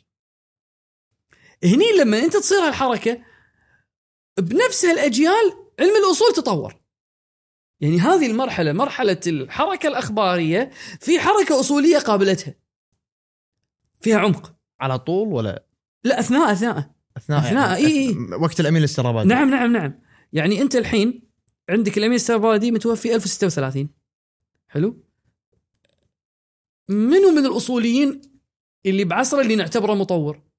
الفاضل التوني متوفي 1070 1070 فاضل التوني عنده الوافية قارن بين الوافية وكتب الأصول اللي قبلها. شوف نقلة نوعية. صار في أسئلة وصار في صار في أسئلة وصار شنو؟ حضور الروايات في علم الأصول أكثر. آه فانعكس ال- انعكس التاثير الإخباري لتحقيق أعمق في علم الأصول عند الطبقة ال- أو هذه الطبقة ال- ال- هذه الفترة. عندنا بعد واحد ثاني أصولي اللي هو المحقق الخانساري آغا حسين. آغا حسين. طبعا آغا حسين ما شفنا له كتاب أصولي. أنا يمكن عنده بس أنا مو شايف. بس عنده مشارق الشموس في شرح الدروس. شرح دروس الشهيد الأول. حط آراء أصولية معمقة. ومدققة جدا فني الاغا حسين ثم ابنه اغا جمال. عنده حواشي أصولية فيها تعميقات خاصة. فهذا موجود ضمن هالفترة. لكن العلماء عموما يعني ال- ال- الحركة الأخبارية خلينا نقول انعكست. نعم. هني سيد نسأل سؤال. اي آه شنو الفرق بين الأصول والأخبار؟ شوف الفروقات بين الأصوليين والأخباريين كثيرة. عفوا ادعي أنها كثيرة. هكذا نقول ادعي أنها كثيرة. أه، بس أول واحد حمل الراية للتفريق بين الأصوليين والأخباريين هو الأمين السرابادي وإلا الأخباريون يقولون بأن لنا امتدادا قديم إحنا إحنا إحنا الصدوق إحنا الكليني. واضحه النقطة؟ إحنا على هالخط يعني مو مستوردين إحنا. ملاحظ؟ الاخباري كذي يتكلم. بخلاف غيرنا. ها إي نعم نعم. أنتوا أنتوا والله متأثر بالمخالف. أنت ماخذ من هني وهناك. واضح؟ آه، أما إحنا علمنا من الأئمة عليهم السلام دايركت. زين؟ فالأخباريين عندهم هالجو هذا. زين وين هذا؟ منو منو في أخباري؟ سؤال منو في أخباري طول هالقرون هذه والأمور هذه؟ ومنو؟ ليه ظهور يعني بين الصدوق والامين السرابادي منو في اخباري؟ ما ندري. يعني ما عندنا أسماء واضحة بس النفس ما نستبعد وجوده يعني النفس عند بعض العلماء ما نستبعد وجوده حتى في نص للعلامه الحلي يقول عبارة زين يقول النص يقول فيه العلامة نعم آه، يقول شوف أما الإمامية شوف أما الإمامية فالأخباريون منهم علام الحلي بنهاية الوصول علام الحلي 727 726 متوفي. يذكر لفظ الاخباريون نعم نعم نعم نعم نعم. يقول أما الإمامية فالأخباريون منهم مع أن كثرتهم في قديم الزمان ما كانت إلا آه عفوا مع أن كثرتهم في قديم الزمان ما كانت إلا منهم كذي موجودة العبارة. لم يقولوا في أصول الدين وفروعه إلا على أخبار الآحاد المروية عن الأئمة عليهم السلام. والأصوليون منهم كأبي جعفر الطوسي وغيره وافقوا على قبول خبر الواحد ولم ينكره سوى المرتضى وأتباعه لشبهة حصلت لهم من اعتقاد الضرورة. فهذا البعض يستشهد أن الأخباريون عند الإمامية شيء قديم. تمام؟ طبعا معناه واضح. طبعا الشيخ محمد تقي صاحب الحاشية. الشيخ محمد تقي الأصفهاني صاحب الحاشية. متوفي أتوقع آه، بحدود 1230 بالحدود هذه؟ 1230 كذي. طبعا ينتقد يقول تبي تستشهد بالنص. فإن قلت إن علماء الشيعة كانوا قد كانوا من قديم الزمان على صنفين أخباري وأصولي. كما أشار إليه العلامة في النهاية وغيره. قلت إنه وإن كان المتقدمون من علمائنا أيضا على صنفين. هذا معروف هذا. إن علماء الشيعة بشكل عام على خطين. هذا معروف. أخباري وأصولي كما أشار إليه العلامة عفوا يقول وكان فيهم أخبارية يعلم يعملون بمتون الأخبار إلا أنه لم تكن طريقتهم ما زعمه هؤلاء. قاعد على الأخباريين بل لم يكن الاختلاف بينهم وبين الأصولية إلا في سعة الباع في التفريعات الفقهية وقوة النظر في القواعد الكلية والاقتدار على تفريع الفروع عليها. وأنت إذا تأملت لا تجد فرقا بين الطريقتين إلا من جهة كون هؤلاء أرباب التحقيق في المطالب وأصحاب النظر الدقيق في استنباط المقاصد وتفريع الفروع على القواعد ولذا اتسعت دائرتهم في البحث والنظر وأكثر من الالتزام وأولا- عفوا وأولئك المحدثون ليسوا غالبا بتلك القوة من الملكة وذلك التمكن من الفن فلذا اقتصروا على ظواهر الروايات ولم يتعدوا يتعدوا غالبا عن ظاهر مضامينها ولم يوسعوا في التفريع إلى آخر كلامه، طبعا هذا الحين هو أصولي فيعني البعض يزعل يعني بس على كل حال هذا تصويره. يعني الحين كلامنا شنو حقيقة الاخباريين يتكلم عنهم العلامة الحلي. هم مثل أمين السرابادي يعني؟ مثلا؟ أو لا هذا موضوع آخر الحين. بس على كل حال. الحين صاحب الحاشية شيخ محمد تقي. نعم. بحدود 1230 بهالحدود هذه وصاحب القوانين؟ لا لا لا بجيل صاحب القوانين. صاحب الهداية هداية المسترشدين حاشية على المعالم. زين. فهذا صاحبنا الفروق بين الاخباريين والأصوليين بشكل عام الفرق الأول اللي هو العلامة الأساسية إن الاخباري يقول بحجية ما في الكتب الأربعة مطلقا أو حجية ما في الكتب المشهورة. مطلقا. مطلقا. يعني ما يفصل. ما تحتاج علم رجال. هذه علامة فارقة. إلا في. التعارض صح؟ ولا لا؟ بعضهم الحين أقول الحين بقول شيء. زين؟ بس إحنا قلنا شنو؟ حجية. اختلفوا. بعضهم يرى الحجية بعضهم يرى القطعية.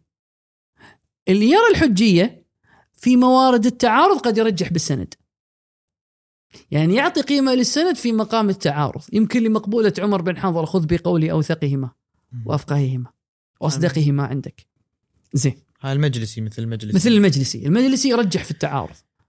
والمجلسي مو ظاهر يقول بالقطعية حتى الحر العاملي مو واضح يقول بالقطعية. يعني في تأمل في عباراته. يحتاج أكثر تدقيق يعني أنا أقول ارتجالا. تمام؟ بينما مثل مثل الشيخ ال- بينما أمين قاطع يدعي. نعم نعم. القطع العادي يعني. القطع يعني- العادي هم يسمونه. يعني اطمئنان كامل يعني قوي. عرفت شلون؟ في صدور الأخبار. وهو شنو يسوي بالتعارض؟ يرجح بالتقية والأمور هاي يعني يرجح غير جهة الترجيح السندي يعني كلهم صادرة كل أحاديث إيه، صادرة إيه. كذي. طيب فهذا الأمر الأول، الفارق الثاني آه إن عندهم مشكلة في الأخذ بظواهر القرآن. يقول لازم الإمام يفسر القرآن. إذا الإمام مو مفسر القرآن ما نأخذ. عجيب إي نعم.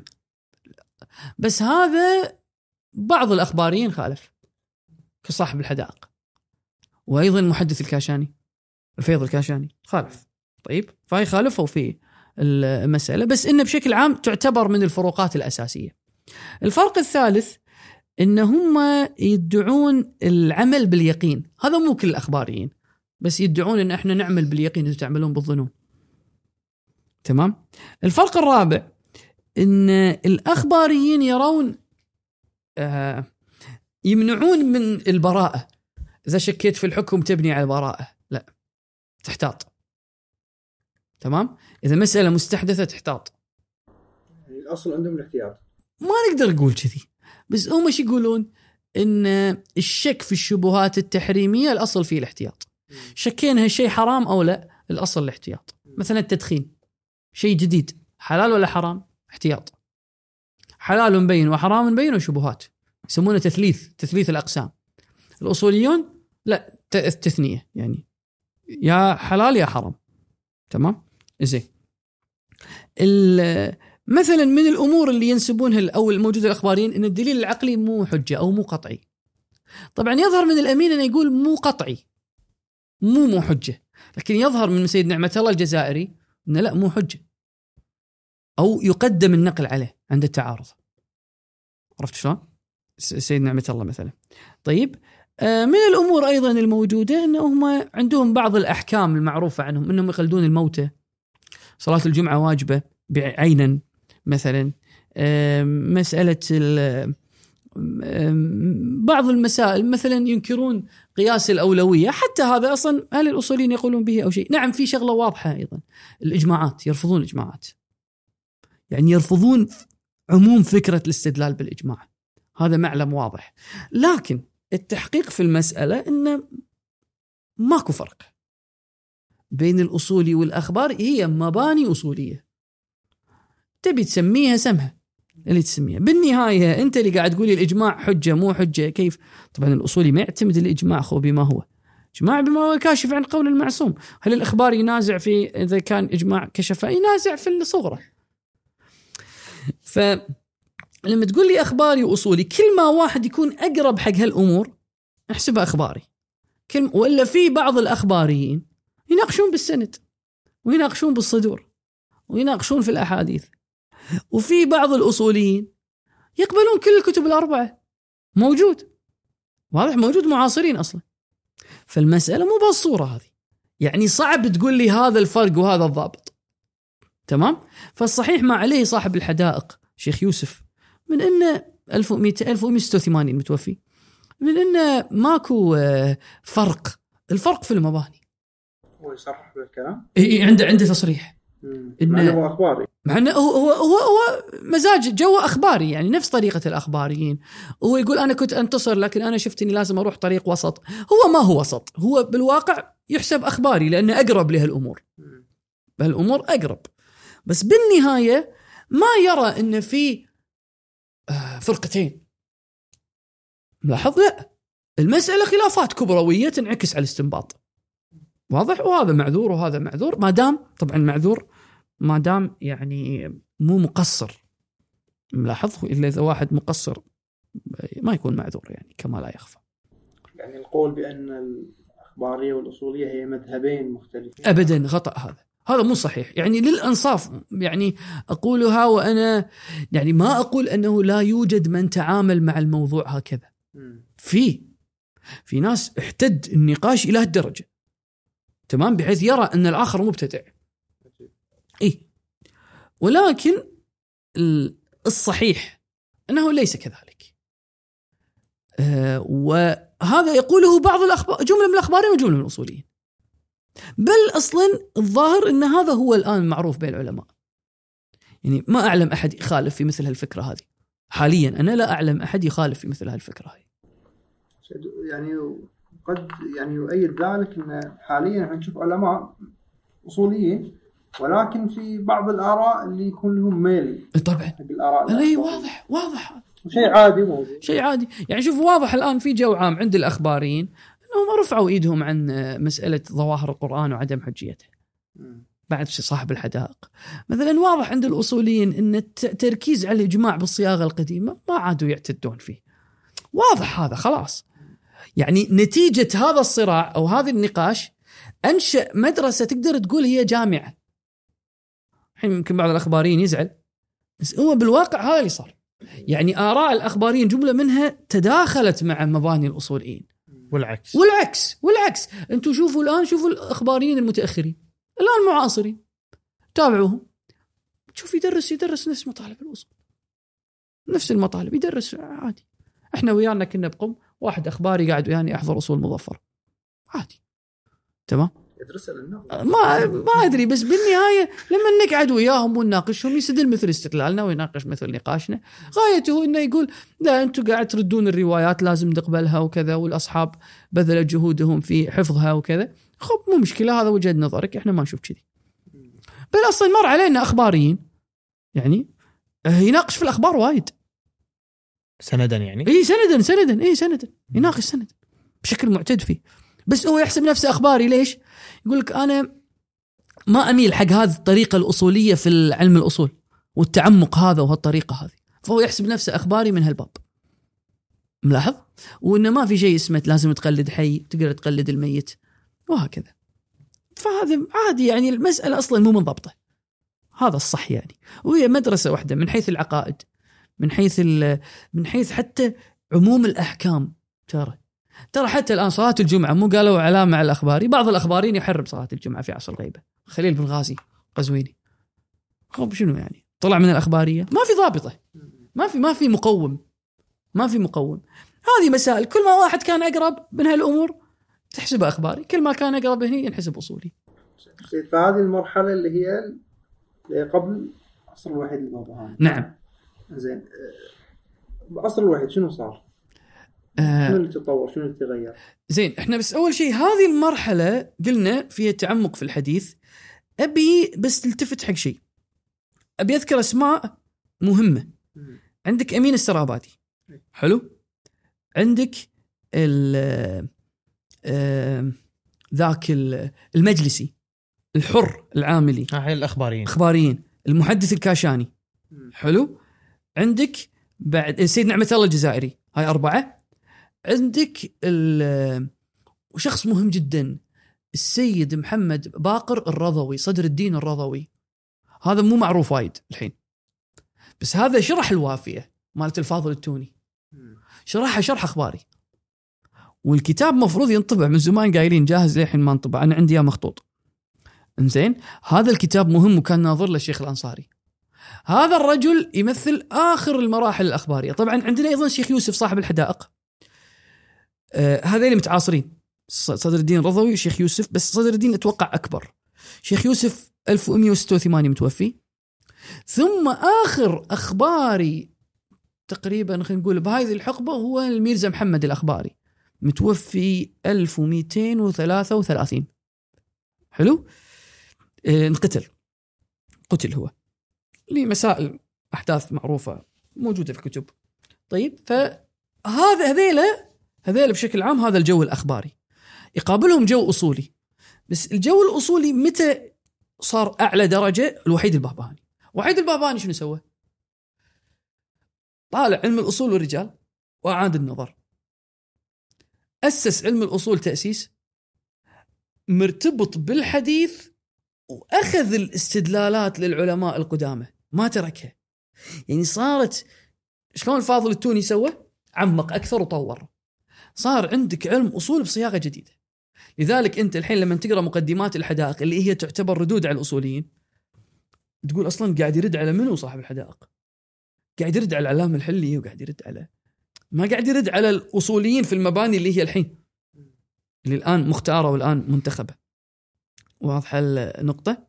ف فالعلامة الحلي أو ال... أو هذه الفترة اللي قلنا صح صاحب الحدائق انتقد نعم هذه نعم الفترة. نعم اي فهني طبعا هالفترة هذه الوحيد البهبهاني أسس مدرسة. له تلاميذ ولهم أدلة لهم لهم صار لهم حضور. مثلا صاحب القوانين محمد تقي صاحب الحاشية شيخ جعفر كاشف الغطاء ال- عندك بعد صاحب الفصول شوي بعد يعتبر تمام؟ النراقي الكبير الأب. شيخ مهدي النراقي. طيب عندك السيد بحر العلوم. سيد مهدي بحر العلوم. طيب هذيلا كله الجيل اللي بعد ال- الجيل اللي بعد ال- آه وحيد. الوحيد. طبعا صاحب الهداية يعتبر شوي متأخر. اللي ال 1245 صاحب الهداية هداية مسترشدين. حتى صاحب الفصول. المرحلة هاي. ف اجى الوحيد الحين إحنا مرحلة النضج خلينا نقول. فالحين صار علم الأصول شنو؟ يتابع الأخبار والأحاديث وكذا ونفس الشيء محافظ على المباني القديمة بس بت- بتأسيس جديد ومحاولات جديدة طبعا مو بس هذا الشغل صار على علم الرجال بعد علم الرجال قامت تتأسس شنو نكات تقتضي يعني الهجمة الأخبارية اللي جت على الأحاديث كان منشأ منشأها شنو؟ التضييق في قبول الحديث. قاموا أو أسسوا قواعد تقتضي التوسع في قبول الحديث. طبعا يعني مو مو لعب استدلالات وبناء يعني تمام؟ فالوحيد عنده تعليقة مهمة على كتاب منهج الرجال للسر آبادي، سر آبادي أستاذ الأمين مو صاحب منهج الرجال. طيب عنده تعليق يبين فيه مبانيه رجالية. فهني صارت مدرسة جديدة. وانعكست على الفقه والأصول. اللي إحنا الحين نعيشها. وحيد البهبهاني تلامذة الوحيد. بعدين تلامذة التلامذة اللي فيهم تقدر تقول صاحب الهداية السيد محمد المجاهد.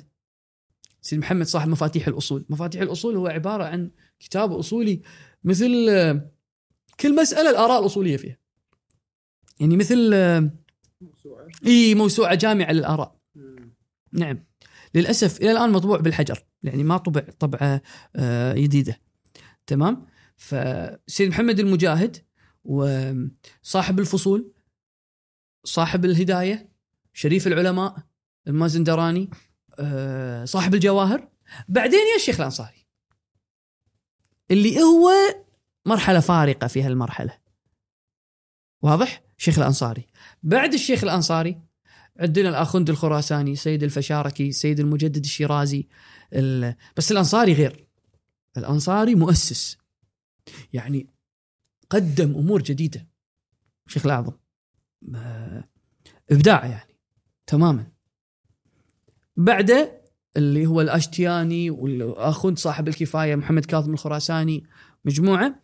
فبس الأنصاري توفى متى؟ 1281 حلو؟ بعدين يو هذا الجيل صاحب الكفاية وقلنا صاحب الكفاية توفى 1300 و يمكن بحدود 1320 بهالحدود هاي يعني بهالحدود هذه. تمام؟ آه صاحب العروة 1324 ببالي متوفي. زين؟ في هالجيل هذا مجموعة يو تمام؟ السيد مجدد الشيرازي قلنا ال- الشيخ حبيب الله الرشتي مجموعة كلهم محققين يعني من أهل تعمق وتدقيق في الفقه والأصول. ثم بعد ذلك عندك جيل اللي هم يومنوا النائيني والعراقي. والإصفهاني. الشيخ هادي الطهراني هني هم موجود. اسم كبير. بعده السيد الخوئي السيد الحكيم والسيد البروجردي وال والشيخ عبد الكريم الحائري. هذيلا طبقتين. طبعا قاعد أذكر أسماء طبقتين أنا. الشيخ عبد الكريم الحائري والسيد الإمام. مجموعة هذه وإحنا الحين السيد الصدر والسيد السيستاني وصاحب المنتقى الروحاني. هذه كلها تطور لهذه المراحل. ال- في أسماء مهمة في هالمرحلة هاي. يعني أسماء في لها ميزة. قدمت شيء جديد. الآن استمر ما استمر موضوع ثاني. واضح؟ بس أذكرها علشان تكون واضحة بحيث إن الواحد يركز عليها أو يلتفت لها. ال...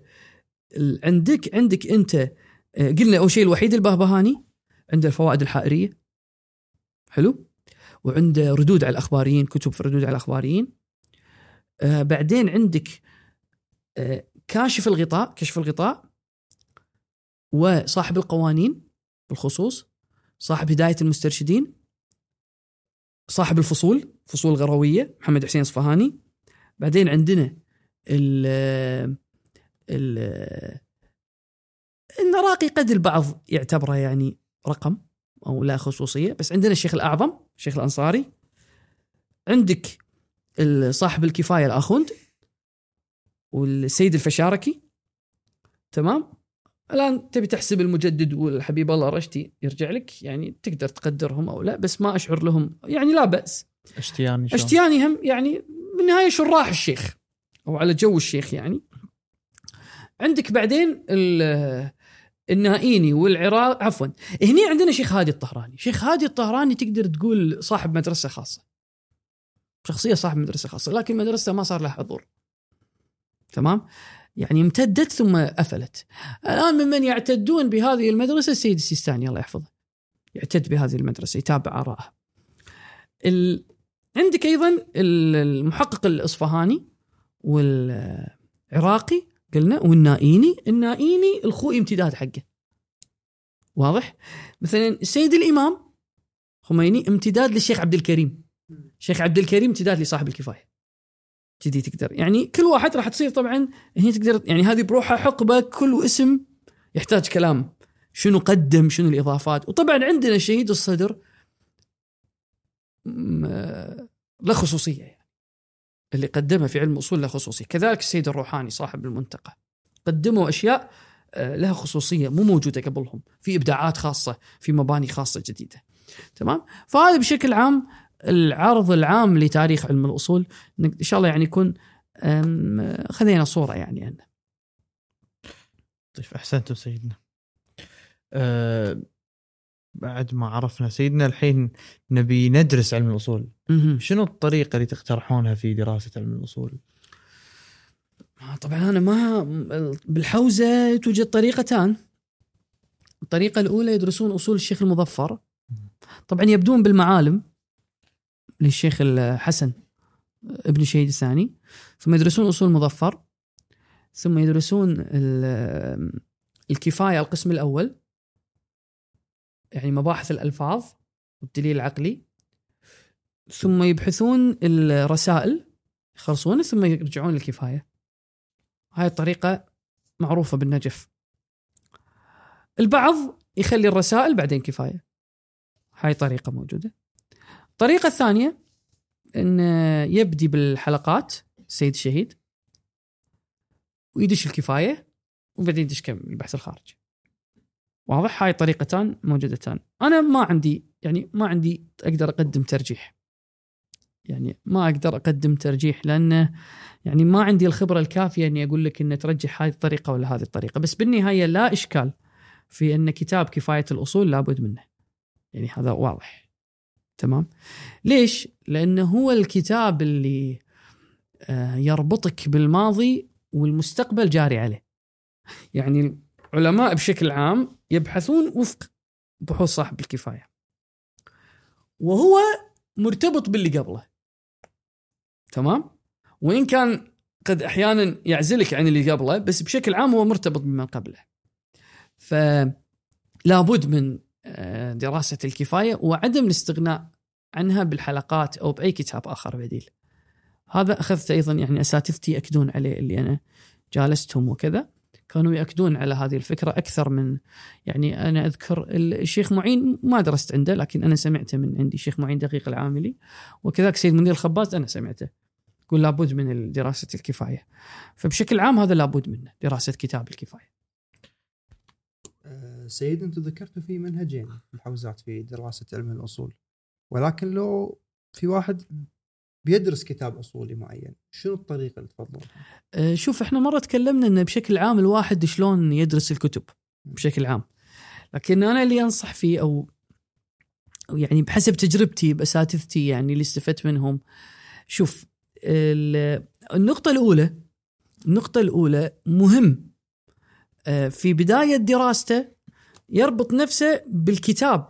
اللي هو قاعد يدرسه كمثلا أصول مظفر أو الحلقة الثانية يعني هالمرحلة قبل الرسائل والكفاية أو الحلقة الثالثة ما قبل هذا يربط نفسه بالكتاب يفهم عدل يفهم عدل. بس شنو المهم؟ كثر ما يقدر إن أستاذه يربطه بالتطبيقات. يربطه بالتطبيقات. يعني أنت مرت عليك مسألة استصحاب. استصحاب كلي. من القسم الثاني. شنو مثال الاستصحاب الكلي من القسم الثاني موجود بالفقه؟ استصحاب الكلي القسم الثالث شنو موجود بالفقه؟ تمام؟ مو تجيب لي سالفة ريال دخل المسجد والثاني طلع من المسجد. لا هذا قصدي إن تجيب لي مثال شرع شرعي موجود بالفقه. لاحظ؟ وقع فيه النزاع. أو مثلا مسألة الترتب مسألة المقدمات المفوتة مسألة ال- شروط حجية. الظهور على المسالك المختلفة. مثلا قال لك والله الظهور عفوا إن الأمر دلالته عقلية ولا ولا بالوضع ولا بالإطلاق هذا الخلاف الموجود في دلالة صيغة الأمر على الوجوب. شلون تطبيقه. ربط الطالب بالتطبيق. هاي المرحلة الأولى. ليش؟ أساس تصير تصوره للمسائل صحيح. الحين هو ما يبي يحقق يبي يفهم. لاحظت؟ هاي مرحلة يعني البداية اللي هي الحلقة الأولى والثانية أو أصول المظفر والمعالم واصول المظفر. طبعا ترى بعض الطلبة يدرس أولى وثانية ومظفر بعدين ثالثة. هذا أعمق يعني يصير. فيكون هالمرحلة يربط نفسه قلنا بشنو؟ بالتطبيق. زين. آه المشكلة إن كتب التطبيق محدودة فلازم يناس ينسق مع الأستاذ. أو إنه لما يدرس اللمعة أستاذه يعيش التطبيقات. اللمعة أو الفقه الاستدلالي أستاذه يربطه بالتطبيقات. تمام؟ هذا الأمر الأول. أما لما يدرس الكفاية كفاية فيه شيء. شلون نفهم الكفاية؟ كفاية طبعا نص انكتب بعد الشيخ الأعظم. فهو يعبر عن المرحلة المراحل الأخيرة الأصول وعليه المدار. نص مختصر مضغوط العبارة بس معمق ومرتبط بالشيخ الأعظم. الشيخ الأنصاري. آه، صاحب الكفاية أو كتاب الكفاية آه، تبي تفهمه فهم دقيق فهم. فهم. لازم أنا الطريقة اللي أحبذها دائما اللي هي مو شروح المصادر. يعني أنت تبي كتاب تفهمه فهم دقيق شوف مصادره شنو. شو تقصد بمصادره؟ يعني اللي هو اعتمد عليها في تأليف كتابه. مم. يعني الكتب اللي كان ناظر لها. كان ناظر لها هو. مم. اللي قاعد يناقشها ويرد عليها وياخذ منها ويبين ويناقش وكذي تنظر لها. شنو هي بالنسبة للكفاية؟ بالنسبة للكفاية طبعا المعالم معالم الشيخ حسن. طيب هذا بس تأثيره محدود. حلو؟ أهم شيء مطارح الأنظار للشيخ الأعظم والرسائل للشيخ الأعظم والفصول الغروية الشيخ محمد حسين الاصفهاني القديم مو ال- اللي القرن الثالث عشر مو القرن 14 تمام؟ يعني مو صاحب نهاية الدراية. محمد حسين الاصفهاني يعني مو تلميذ صاحب الكفاية اللي قبله تمام؟ صاحب الفصول فصول غروية. القوانين للميرزا القمي هداية المسترشدين للشيخ محمد تقي صاحب الحاشية تمام؟ آه هذيلا صاحب الكفاية رابط نفسه فيهم. عموما. ملاحظ هذه الأسماء. ضيف لها حاشية الكفاية على الرسائل كتبها قبل الرسائل. قبل الكفاية. عنده حاشية على الرسائل.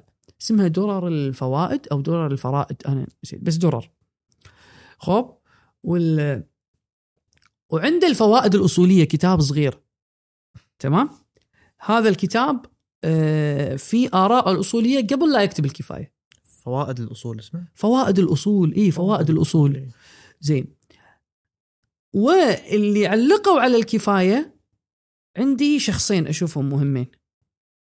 الشيخ القوشاني تلميذه والشيخ المشكيني تلميذ تلميذه. هذيلا أنت تكون تقريبا يعني محيط بجو صاحب الكفاية. هذا فهم صاحب الكفاية. طبعا يعني مو بكل درس تسوي كل هذا. لكن هذه مصادرك. تربطك فيها تكون انت مرتبط فيها. أثناء الدراسة قد تحتاجها شيء يلبس عليك لما يبي يرد على واحد تشوف وين قال هالكلام شنو قال بالضبط وهكذا. تمام؟ هذا النقطة الأولى. الأمر الثاني اللي عند صاحب. الأمر الثاني في دراسة الكفاية طبعا هذا يعتمد على درجة تمكن الطالب. اللي هو آه، الالتفات إلى المباني بعد صاحب الكفاية. هذا بعض الأساتذة قد ما يأيده. يأيد وجوده.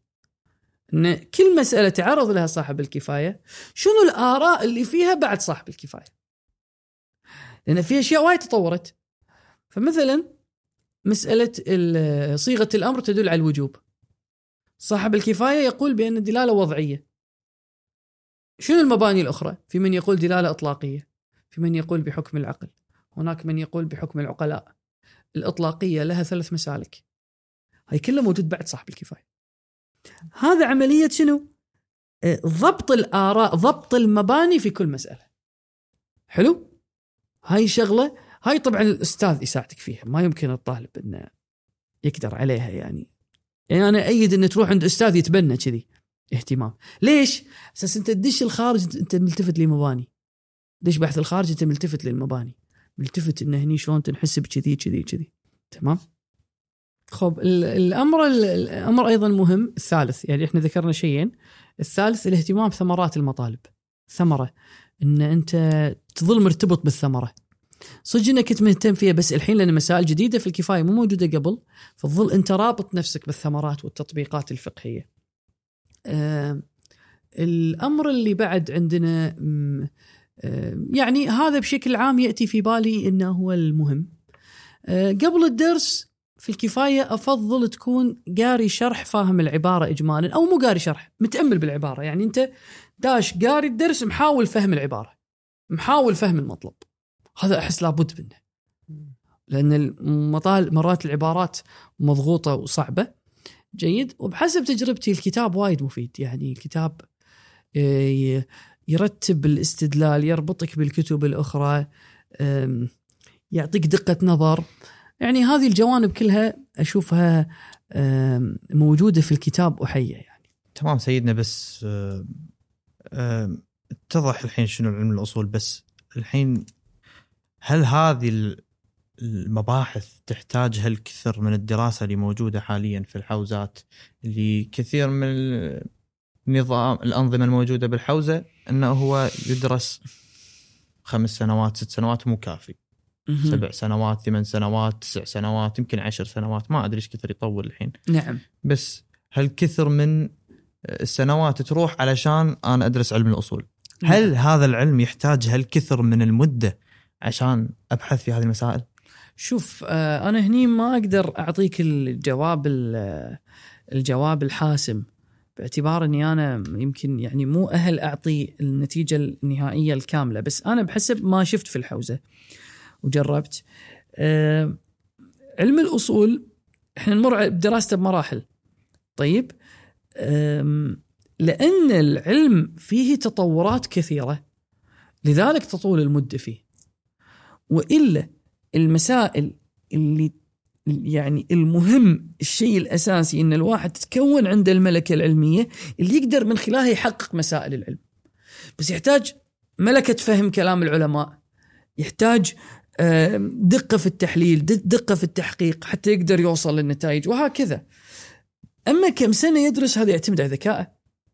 يعتمد على المنهج اللي هو ماشي عليه. يعتمد على هالامور هذه، الآن عدد السنوات اللي أنت ذكرتها أنا ما أتصور بهالصورة هاي. يعني آه، نقدر نقول نقدر نقول يعني علم أصول الفقه إذا تبي تتكامل فيه حالة حال أي علم آه، مفصل في في خلينا نقول في الجوانب الأكاديمية. يعني أنت علشان تكون استشاري طبيب استشاري مثلا حسب ما نسمع ظهر 13 سنة أو شيء كذي. علم الأصول بهالحدود هاي حالة حال غيره يعني. حالة حال أي علم أنت تبي توصل فيه للرؤية الكاملة. لا ما تبي توصل فيه للرؤية الكاملة تبي توصل فيه للرؤية بهالمقدار. أقل. فمسألة بصوره هاي. إي بس السالفة إنه إيش معنى التركيز عليه بخلاف باقي العلوم اللي موجودة في الحوزة؟ أها أها. إيش معنى؟ جيد جيد. لأن دخالته في الاستنباط هي الأكبر نسبة لغيره. وهنا ندخل انه إيش كثر ثمرتها يعني ثمرتها الواقعية العملية يعني كثر التدقيق في المسائل الأصولية والمباحث آه، لا هذه. كبيرة جدا. ما يعني ما يمكن ما يمكن. أنا أنقل لك هذا الخبر آه، من السيد المددي الله يحفظه عن السيد السيستاني الله يحفظه عن السيد الخوي. تمام؟ السند هو السند صحيح يعني بس أنا مو معلوم الحين. زين. خب. ف سيدنا. يقول ان إن السيد الخوئي قال انه هو تفرغ في لعلم الأصول وبعد ذلك اشتغل بالفقه.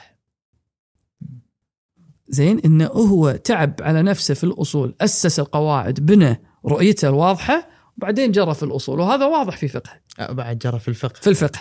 وهذا واضح في فقه. يعني اللي طالع فقه السيد الخوئي مبين هو قواعدي. إحنا هذا اللي ما قلناه. هذا اللي أنا بنينا على هذا الشيء في تحققنا هذا المطلب في في في الدرس مثلا أو في المسألة الأصولية. بناء على هذا المسلك هذه هي النتيجة. وهكذا السيد الخوي فكونه حاسم نعم وأنا رأيت علماء كنت أستغرب مثلا من آه، قلة اهتمامهم بعلم الرجال. فوجدت هو عنده موقف أصولي معين يجعله إنه ما يهتم كثير في علم الرجال. إنه يقدر يثبت الحديث من دون اشتغال بعلم الرجال مفصل. مثل شلون؟ يعني يقول يقول لك اما اما إما يقول ان ان آه، إن ما نحتاج إلى ال- ال- المدار على عمل الأصحاب القدامى. فمن أحرزنا العمل عنده فحديث حجة. يعني ما ما عمل به المشهور فهو الحجة. فمو المدار على علم الرجال المدار على تتبع كتب الفقه. صاحب الجواهر هذا؟ لا موجود عندهم. ما ما بينسبه لاحد تمام؟ بس موجود هذا القول. آه أنا بالي أسماء بس ما بينسب لأن بعضهم يفصل. هذا نفسه حجية الشهرة؟ هو إي نعم الشهرة نعم. ولكن البعض اللي يقول بحجية الشهرة يستغني فيه عن علم الرجال. البعض ما يستغني. هذا فرق. فالبعض يقول لك أنا عندي يابسه مثلا السيد الخوي أنا هاي القصة هاي مرسلة. زين؟ ما عندي سند يعني. أه بس في بالي إن النقل هم عن السيد المددي عن والده لأن والد السيد حضر دورة السيد الخوي الأولى في الصلاة. سيد الخوي درس صلاة. بعد ما درس باب الصلاة تغير راية في حجية خبر الواحد. كان يرى أن الشهرة كافية. فغير يرى بعدين رأى أن الشهرة ليست بحجة فايش سوى؟ أعاد تدريس كتاب الصلاة واضح؟ أعاد تدريس كتاب الصلاة وبدأ بكتابة معجم رجال الحديث وهذا واضح السيد السيد لو تشوفه في في الفقه كثير من ال- ال- ال- البحوث الفقهية يرجح رأي رجالي في المعجم مخالفه لأن ذيك الفترة ما كان واصل له النتيجة أو ما كان واصل له الرواية اللي بها وثق فلان. ما أدري واضح؟ يعني مثلا ذاك اليوم كنا نبحث كان في راوي اسمه علي بن حنظلة. ضعف الرواية السيد الخوي قال ما له توثيق. هو أخو عمر بن حنظلة هذا المعروف. ضعف الرواية. في المعجم وثقة. البحث الفقهي كان البحث الفقهي كان قبل شو اسمه. لأن بحث الصلاة. طبعا بحث الصلاة هذا بعد مبنى الرجالي الموجود الحين. بعد مباني الرجالية لكن مع هذا هم تطور في المبنى الرجالي. فالسيد الخوي يقال عنه أنه لم يكن مشتغلا في الرجال من بداياته رحمه الله. لأنه كان مبناه إن الشهرة كافية كان مبنى أستاذ النائيني ثم رد على النائيني خالف رايه وبالتالي تغيرت الآراء بتبع ذلك. فهذا واضح عنصر مؤثر يعني مؤثر جدا. فأنت شنو تقول؟ تقول يعني أنا لازم أعيد النظر إذا أنا غيرت مبنى أصولي. أنت فاهم شلون؟ أنا لازم أعيد النظر في البحث إذا أنا غيرت مبنى أصولي لأنه قد يكون سيال في المباحث مؤثر جدا. عشان كذي ال- في مقولة تنسب للنائين اللي هي الاشتغال بأسانيد أحسنت الكافي حرفة العاجز. هو النائيني لأنه يرى أن بس هذا بحث رجالي مو بحث أصولي. إن هل إن الكتب الأربعة كلها صحيحة؟ أو كلها قطعية كذلك أو خصوص الكافي أو عموم الكتب القديمة. النائيني كان يرى الكافي. طيب بس ما يرى قطعي الظاهر يرى الحجية. مو مبين عندي إنه يرى الحج بالي يرى الحجية مو إنه قطعي. فالمحقق النائيني كان يرى هذا فيقول لك ما ما أحتاج الشغل هذا الرجالي اللي أنتم تبذلونه. مو لأني أنا ما أقدر لأني أنا ما أتبنى. بس هذا مبنى رجالي لأنه يعني قصدي مبنى إن الكتب الأربعة لا تحتاج إلى توثيق رجالها. هذا مبنى هكذا يعني. سيدنا في مشكلة تطرح كثيرا في علم الأصول خصوصا فيما يرتبط في مباحث الألفاظ. حلو. آه، إنه هي إنه هو كثرة التدقيقات الموجودة في بحث بحث مباحث الألفاظ قد تسلخ من آه، تسلخ من آه، الباحث أو من المطلع على الروايات أهل البيت عليهم السلام العرفية. أنت كثرة تدقيقات وإدخال الجوانب العقلية في البحث آه، يخليك تفهم النص كأنه بحث عقلي. ما تصير عرفي في فهم في فهم النص. فوايد كثير من المرات تتأثر عمليات يمكن الاستنباط بهذه مثل التدقيقات العقلية والجوانب اللي هي مو مربوطة بالعرف كثيرا. نعم. فشنو رأيكم في مثل هاي المسألة؟ هذا هذا رأي موجود عند كبار العلماء. يعني هذا وجهة نظر موجودة ومعتبرة. مم. مو إنها ملغية. لا لا. مو ملغية. ينقل إن السيد البروجردي رحمة الله عليه السيد توفي 1382 بهالحدود. يعني إن شاء الله مو مشتبه. زين؟ فالسيد بروجردي ينقل إنه هو كان بعض الأمور لما يوصل لرواية يقول سالوا البقال. إنه هو شنو يفهم من هالكلام؟ تمام؟ حتى يبي ال- الفهم الساذج للنص. لأنه شنو الفكرة؟ الفكرة إن الأئمة عليهم السلام كلموا الناس فهمهم العرفي العادي. بفهمهم العادي. فما دام هم بفهمهم العادي فإحنا لازم نحافظ على هذا المستوى من الفهم. ما يصير نتجاوزه. ولذلك يمدح بعض الفقهاء بأنه عرفي في الفهم. وفقيه آخر ينتقد بأنه ش- دقيق بحيث يخرج الكلام عن معناه الطبيعي. ملاحظين؟ قد ينتقد. طبعا ينتقد نسبيا. ولا هو بشكل عام الكل ماشي على الضوابط يعني. مو إلى درجة إنه ما يفهم يعني. ولا ما يعود فقيه. جيد؟ فهذا عرفي. التحفظ على العرف لابد منه. وهي قوة للفقيه. لكن الكلام هل هذا يجعل أو هل هذا يخلينا إن نخلي المسألة آه، ضايعة؟ يعني آه، بدون تدقيق وبدون اهتمام؟ في الحديث عن الإمام عليه السلام أنتم أفقه الناس. إذا عرفتم معاني كلامنا. واضح إن الكلمة آه، عفوا آم، إن الكلمة لتخرج منا شيء كذي على سبعين وجها. لنا من كل منها المخرج. أو تنصرفوا؟ إنا لا نع... تنصرف إلى سبعين وجها. وإنا لا نعد الرجل فقيها حتى نلحن له فيعرف اللحن. نعم؟ يعني إحنا الفقاهة تحتاج دقة. مو ما تحتاج دقة. البعض لا يفهم من هالمطلب إنه والله العرفية مطلوبة إنه إلى درجة إن الواحد يصير ساذج في الفهم. لا لا لا ابدا ابدا اشتباه هذا؟ بل بالعكس لازم الواحد يكون عنده قدرة على الفهم الدقيق لكن اللي يتحفظ فيه على الجهات العرفية. هذا مسألة صعبة ما هي سهلة.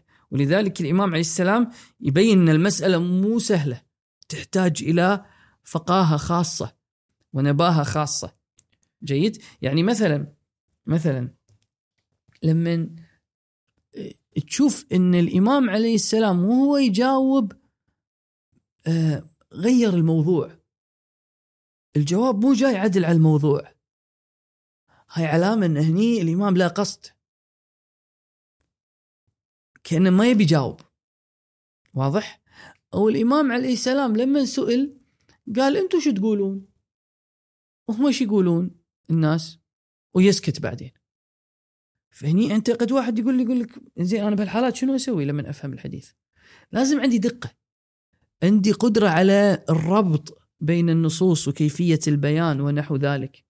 فاللي نبي نقوله إن بشكل عام بشكل عام لما نقول عرف يعني فهم لغوي مطابق لأيام النبي صلى الله عليه واله وآله والأئمة عليهم السلام مع الدقة في الفهم. لازم نجمع بين هالأمرين. شلون مع الدقة مثلا أعطيك مثال لما يلي زرارة يسأل الإمام عليه السلام يقول من أين علمت أن المسح ببعض الرأس؟ لأن الإمام قال له المسح ببعض الرأس في ال... قال من أين علمت أن المسح ببعض الرأس؟ فقال له لمكان الباء وامسحوا برؤوسكم وارجلكم على قراءة وارجلكم وارد أنها هي قراءة أهل البيت عليهم السلام. وامسحوا برؤوسكم وارجلكم إلى الكعبين. فقال برؤوسكم. يوم قال ذاك واغسلوا فاغسلوا وجوهكم وأيديكم إلى المرافق. وامسحوا برؤوسكم وارجلكم طيب برؤوسكم؟ هذا فالإمام قال لما جت الباء فهمنا إن المسح مو كل الرأس. يكفي بعض الرأس. فهذا الفهم يحتاج تأمل. لكن يطابق الفهم. لو عرض على العرف بعد التدقيق لقبلوا به. فهذه الباء التي وجدت في ال- في النص الإمام عليه السلام نبه أنه يستفاد منها التبعيض. ما أقول الباء للتبعيض أقول يستفاد منها التبعيض. لسبب الحين ما نبي نبينه. بس بشكل عام هني هني لو تلاحظ الفهم دقيق. في دقة مو ما في دقة. لكن دقة تتناسب مع العرف. هذا المطلوب. إذا فرضنا خرجنا عن هذا العالم هني يصير إشكال. الآن الفقهاء خرجوا ولا ما خرجوا يتفاوتون ومن هنا كل واحد يعترض على الثاني أو يناقش الآخر. هكذا. جيد. هذا مثال يعني. إي بس سالفة العرف الحين كون الإنسان عرفي هل يحتاج منه آه بحث؟ يمكن يستغرق سنة سنتين ثلاث مباحث الالفاظ بس. أتوقع إنه مو بهال شوف آه، هني نقطة أنت تبي تقول ليش يصير التطول التطويل؟ التطويل س- ك- بكل الكتب الأصول يعني ممكن يكون في وايد مباحث متشعبة في مباحث الألفاظ خصوصا يمكن بعض يقول إنها هي تأثر على الاستظهار. فشلون؟ ما ما أشوف آه، بهالصورة هذه. مو واضح هذا الكلام. ال- التشعب الكبير أحيانا بسبب الرد على أو أو استعراض الإشكالات والرد عليها. لو فرضنا فقيه ما يستعرض الإشكالات ويرد عليها م. راح يكون كل علم الأصول اللي موافق لمباني يمكن مجلد ما يزيد. ما يزيد مجلد حتى مو وايد كبير. هم هذا مو وا- وايد يعني يعتبر. لا ليش؟ مسائل كثيرة. مسائل كثيرة بعد. يعني المفروض الواحد إذا بيكون عرفي المفروض يحاول. لا لا لا لأن أنت قلت لك قاعد تتعامل مع نصوص قانونية. بلسان غير قانوني. أنت أمام مشكلة أنت مو أنت مو جاي أنت مو جاي يعني أمام أمام خلينا نقول آه، نصوص ألقيت بشكل قانوني منضبط. أنت أمام نصوص ألقيت للعرف. تريد أن تصل منها إلى فهم قانوني. هذه العملية ما هي بهالبساطة. وتوجد فيها مشاكل وأمور. ليش؟ ما أشوف هالشيء يعني مو بهالبساطة اللي البعض يتصورها اشتباه هذا. بس بالنهاية إحنا قاعد نتكلم إن إحنا لازم نصير عرفيين. إي عرفيين. نلتزم لكن. لكن عرفيين بتبع الدقة أيضا والفروع الكثيرة. توجد مسائل كثيرة. تحتاج كذي تأسيس كبريات يعني؟ نعم. نعم. إي. ليش لا يعني؟ شنو المشكلة؟ شنو المشكلة؟ يعني ما يمكن يقال إن هذا الكلام أو هذا اللي البحث أو التشعب في البحث آه، قاعد تأثر على العرفية تأثر على ال- بعد أنا لازم أحافظ على عرفيتي يعني بعد. احاول أجمع وإني ألتفت إن هذا والله تدقيق فلسفي فليس بحجة ولا قيمة له. هكذا هكذا هم يفعلون. يعني الفقهاء الكبار أحيانا يشكلون على بعضهم بهالمعنى هذا.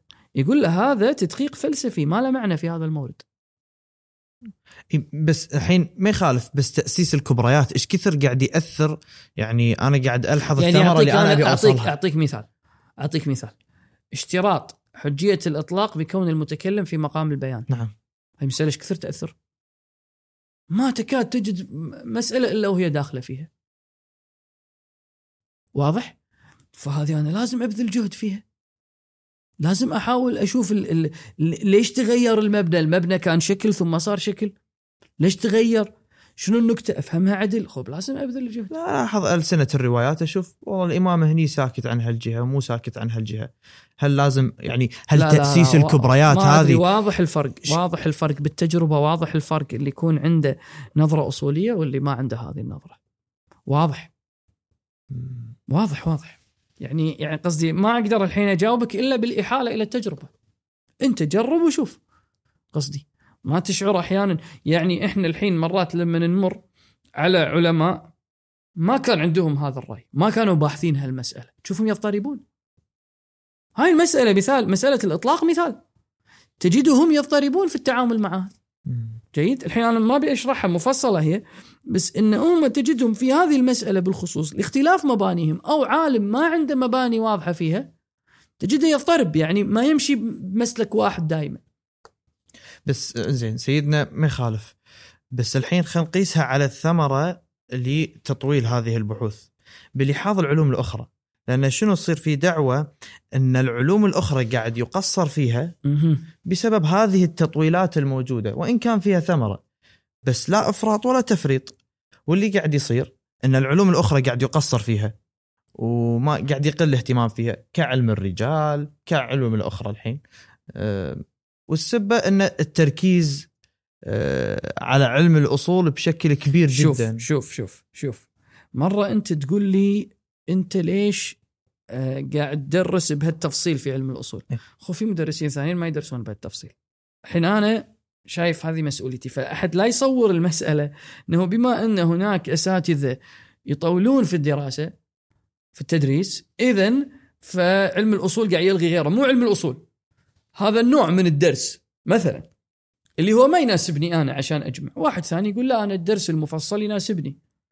أبي أقول أنت مسؤوليتك تجمع وتتابع. ملاحظ؟ فأنت تشوف المدرس الأنسب لك. سيد الخوي كان دورته الأصولية سبع سنوات. تمام؟ سبع سنوات كل مطالب الأصول بتحقيقها وتفصيلها كامل بحيث أنت لو هذه السبع سنوات درستها دراسة تحقيق انت بعد تقدر تستنبط. تقدر تستنبط تماما. بل البعض ما يحتاج هذا البعض يحتاج أكثر. مثلا ينقل السيد السيستاني أيضا. هذا ما أدري النقل إنه هو حضر دورتين عند السيد الخوي. دورة للضبط والفهم وكذا دورة كان نفس التحقيق. يعني إنه هو يأسس مبانيه. هذا أيضا بس ما أدري نقل من وين جايني بس يعني أكثر من أو أو متأكد منه يعني. بس سيدنا الحين يعني قياسا يعني بنقول أن العلوم الأخرى اللي صار فيه أول شيء في تقصير بالعلوم الأخرى. يعتمد يعتمد. يعني أنا ما أقدر أقول لك والله في لا ليش تقول في تقصير؟ حسب الطالب يعني. كمنهج الموجود زين. الموجود زين. بس شنو؟ والله تحتاج ملاحظات إضافات طريقة الدراسة. أنا ضد شغلة. اللي هو التقليل من شأن هذه العلوم. إن أنت والله هاي العلوم النحو والصرف والبلاغة والمنطق وكذا مشي ودش هناك. هذا أنا كلش أشوفه مو واقعي.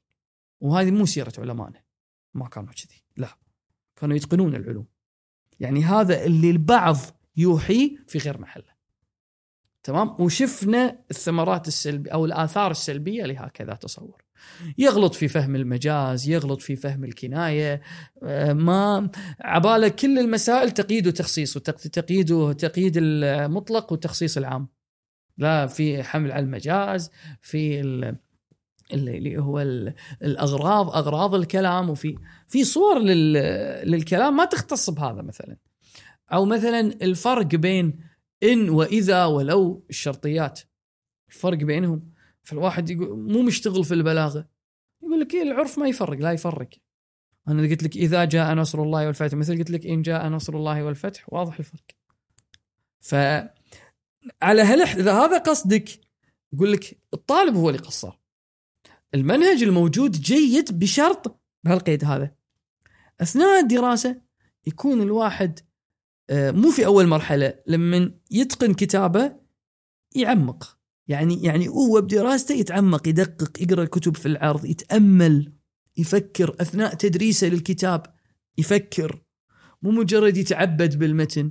هذا هو الأساس. ولا هو ممكن. ولا هو ممكن. نعم كان في نقص على مستوى علم الرجال. بعد ما سيد الخوي ألف المعجم وصار جو في تدريس علم الرجال. حي. علم الرجال صار حي. زي سيدنا علم الرجال هذا التوسع فيه والتدقيق فيه. آه، نسبة التأثير في عملية الاستنباط هل هو أكثر من تأثير علم الأصول والتوسع فيه؟ إذا اخترنا في المباني إن على مثلا إن نحتاج توثيق الرجال لقبول الأحاديث ونحو ذلك مؤثر جدا. علم الرجال. طبعا. أقول آه، هاي السالفة أن نسبيا مع علم الأصول إيه. إيش كثر؟ يعني نسبة التدقيق في علم الأصول ولا التدقيق في علم الرجال؟ شوف آه، بعد ما العلماء اختاروا هذه المباني جرت الحوزة على التعمق والتدقيق. الآن البحوث الرجالية آه، حية. موسعة. نعم بالتدريس طبيعي أنا ما راح أقول لك بالدرس أن فلان روى عن فلان 30 مرة وأجيب كل روايه أكتبها. في الكتابات واضح التطور الرجالي. واضح ما تصور أحد يناقش فيه يعني في وضوح هذا الشيء. تمام؟ واللي ما عندهم هذا التطور يكون مبناهم الأصولي يقتضي عدم هذا أو أو عدم الحاجة إلى هذا النوع من التدقيق والتعمق. يعني لذلك هم ما دققوا في علم الرجال بسبب في مبنى أصولي. مبنى أصولي عمقوا. فيه اختاروا هذه النتيجة. نعم. على اساسها بنوا أمم، سيدنا يمكن بقى آخر سؤال. تشوفون هل علم الأصول له ثمرة على المستوى آه، غير الفقه؟ أم، نعم مثل لابد. اللغة الكلام غيره. نعم. هل له فائدة في الواقع؟ طبعا هو علم الأصول يتأثر ويؤثر. يتأثر ويؤثر. يعني علم الأصول يتأثر بعلم الكلام. مثلا لأن عندك مسائل تحسين وتقبيح العقليين وحقيقة شنو معنى وأن الله عز وجل أحكامه لها مصالح ومفاسد وهالامور هذه؟ فهي تنعكس على علم الأصول. بس هم بالعكس موجود. اللي هو شنو؟ إن العلم الأصول لما يعطيك فهم دقيق للنصوص طريقة استيعاب النص وفهمه وحجية القرآن ونحو ذلك هذا يؤثر في شنو؟ في المطلب الكلامي. انت الان تبي تفهم مثلا ثم استوى على العرش كناية أو لا قد واحد يقول بلاغة. في علم الأصول تعميق لمطالب موجودة في البلاغة تؤثر في هذه المسألة. واضحة النقطة؟ على المستوى اللغوي مثلا الأصوليون عمقوا في مثلا إن هل هذه أسماء ولا حروف الضمائر وغير الضمائر وال- والأسماء الموصولة هذه أسماء ولا حروف؟ شنو حقيقة الاسم والحرف وكذا؟ عمقوا في هالمطالب المعنى الحرفي وحقيقة الحروف ونحو ذلك هي كلها أمور مبحوثة على مستوى النحو. مثلا. على مستوى البلاغة ذكرنا أن حقيقة الإنشاء وحقيقة مثل هذه العناوين كلها مبحوثة في علم الأصول وأيضا في بحث عن الكناية والمجاز وكل هالأشياء هذه موجودة في علم الأصول تعميقات مو موجودة.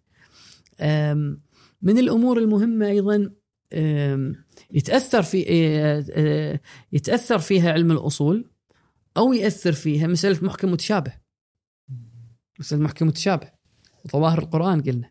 واضح والظاهر والباطن من القرآن. طيب؟ فهذه كلها أمور تأثر متأثر في الحسبة. فبشكل عام آه، علم الأصول مؤثر ومتأثر. لا إشكال آه، في هذا الشيء ويتضح بمتابعة ال- العلم. بس بشكل عام في شغلة مهمة. علم الأصول يعطيك يعني هذا الشيء يمكن ما قصد منه. قصد منه الاستنباط الفقهي. لكن علم الأصول لما تدرسه أي واحد يدرسه يصير عنده منهجية منظمة في الاستدلال أكثر مع الاحترام اللي يحبون المنطق. تمام؟ ما أدري أكثر حتى مو أكثر يعني ما في مقارنة مع اللي يدرس يدرس منطق. ليش؟ لأن علم الأصول يقول لك شلون تستدل بالنص. ومتى تأخذ العقل والنص؟ طبعا كل هذا موجود بالكتب بس مفرق لكن لما تأخذه بعلم الأصول بالربط الموجود فيه تشعر إن أنت آه مرتب. عندك مرتب ذهنك في الاستدلال إحنا عندنا مشكلة يجيك واحد يعني مثال الآن مثلا يجيك يعني يعني مثلا علم الكلام ليش ما يعطيها الفائده؟ لأنه مو وايد يرتبط بالنص. مع إنه هو مرتبط فيه يقول لك في دليل عقلي كذا بس ارتباط علم الأصول بالنص هم يميز الدليل النقلي القطعي، الظني، حجة مو حجة. شلون تثبت الحجية؟ شايف شلون ال- التفكير الأصولي يختلف يعني فيرتب الذهن لكن يجيك واحد ماسك له رواية صدق ماسك له رواية ويبي يتمسك فيها ويرتب عليها آثار وما يدري في شيء اسمه تعارض، في شيء اسمه تخصيص، في شيء اسمه تقييد. يخليك ملتفت. لما تتلقى نص شلون تتعامل وياه. مو بس نص. لما تتلقى آه، دليل عقلي وين تحطه؟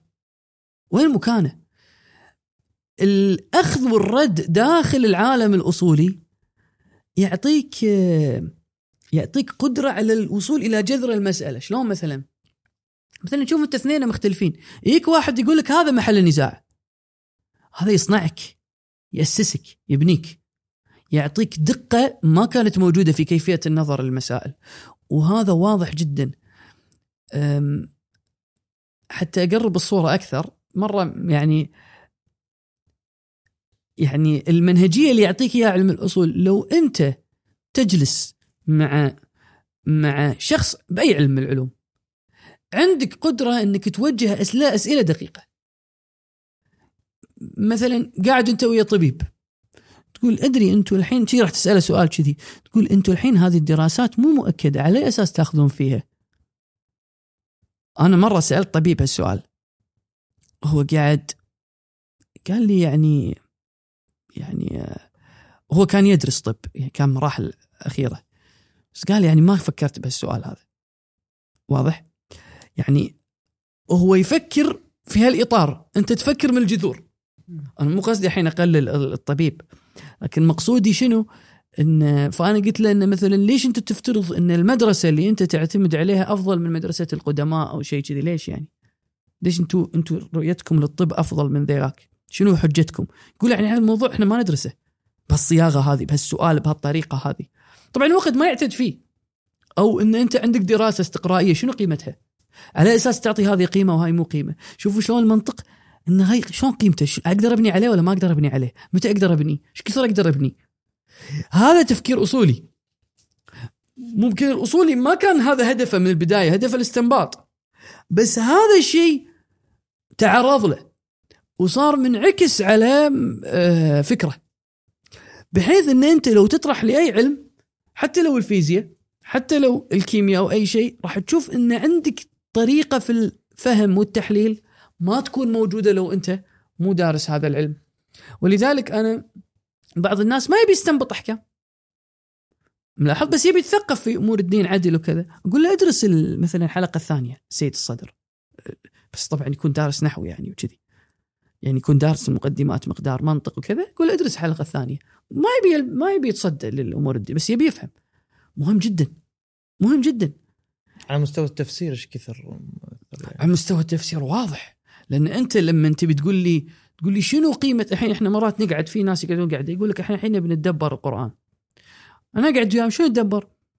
يقول ليش هني قال ضياء وهناك قال نور ويذكرون وجوه احتمالات شنو قيمة الاحتمالات؟ الحين الحين البلاغيين لما يذكرك يقول لك هني التنكير للتحقير هو دزها كذي زين ليش؟ ومن وين؟ شنو قيمته هذا الاحتمال؟ هذا سؤال أصولي. شنو قيمة هذا الاحتمال؟ هو يقول لك لا هذا علم البلاغة. لا لا لا مو علم البلاغة. لا لا لا. علم البلاغة يذكر احتمال. شنو قيمته؟ وعلى أساس تبني عليه في التفسير. الآن معروف مثلا مالك يوم الدين. إحنا يقول الرحمن الرحيم رحمة. مالك يوم الدين غضب.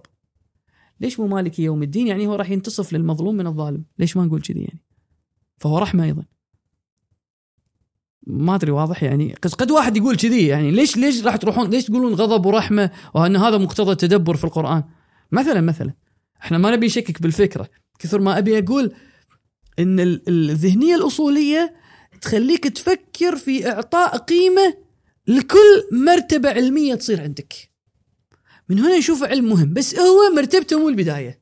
غلط هذا. واحد الحبيب حتى حتى النحو. النحو. شنو قيمة النظرية النحوية؟ شنو قيمة القول النحوي؟ يقول لك لا النحو النحويين عندهم أصولهم. شنو قيمته؟ شنو حجيته؟ قول اللغوي شنو حجيته؟ موجود في علم الأصول. حجية قول اللغوي موجود في علم الأصول. تمام؟ ال- المحتملات اللي توجب سلب اليقين بالنص شنو هي؟ الاشتراك اللفظي المجاز موجودة في علم الأصول. فعلم الأصول في شغلة مهمة جدا على مستوى ترتيب الذهن في الاستدلال. حتى أنت قدمت لي حجة. حجة شنو قيمتها؟ من وين؟ حجة يعني استدلال. جبت لي من خبر من كذا. شنو قيمته؟ شنو؟ وهكذا فيميز في حجية وجدانية في حجية تعبدية. حجية تعبدية تختص بالأفعال وتشمل الاعتقادات. ترى موجود هذا البحث الأصولي. حجية الظن في أصول الدين. بحث أصولي ذكره الشيخ الأعظم. في بحث الانسداد فتلاحظ تفكير ينظم تفكيرك إذا تسكرت الأمور شو أسوي؟ شايفين هذه الرؤية كلها؟ هذا أنا أعتبره يعني علم الأصول يعطيك آه، منهجية آه، للتفكير يعني. يحصن من الارتجال في الاستدلال بتقول الارتجال وأيضا وأيضا ال ال ال هذا إنه هو يعطي كل استدلال حجمه وكل مسألة يخليها بموقعها بحجمها. الظني ما هو القطعي.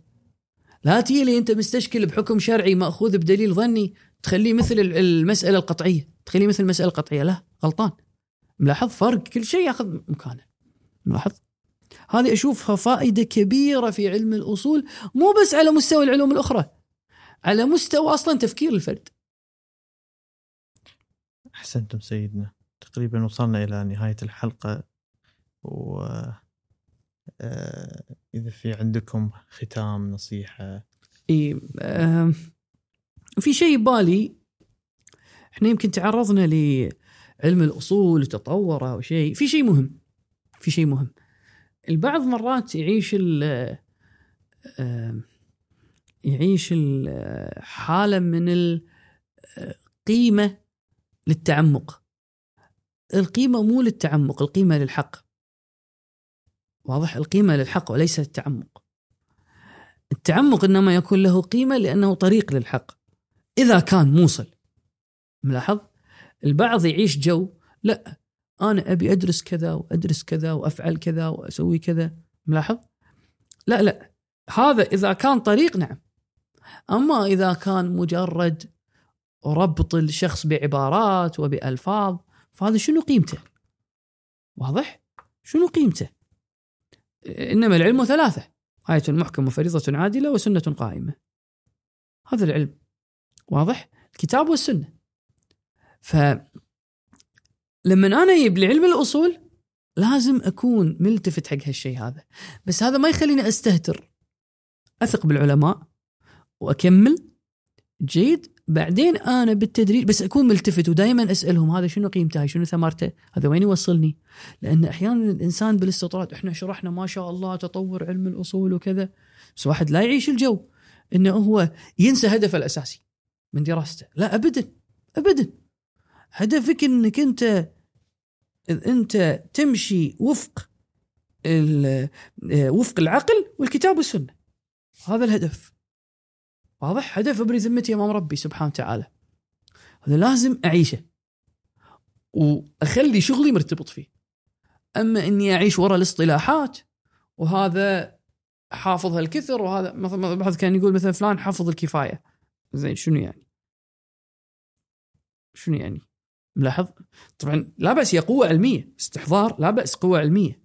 بس يعني مو ذاك الشيء اللي يقتضي الجلالة في الشخص. أهم شيء ضبط المطلب خو تمام؟ آه فاللي أبي أقوله إن الواحد لا يعيش ال- ال- ال- الجو الاصطلاحات. هاي نقطة. النقطة الثانية إحنا ذكرنا النزاع بين الأخباريين والأصوليين وشيء من هالقبيل وهذا. أنا دائما بقول هالشيء هذا. الكثير من الأشخاص لما يشوف هذه النقاشات والنزاعات وكذي وهالأمور هذه لازم تكون ملتفت لأثرها. في شغلة مهمة. يعني الفقه الإمامي مع هذا التطور الآراء الفقهية ذات طابع معين.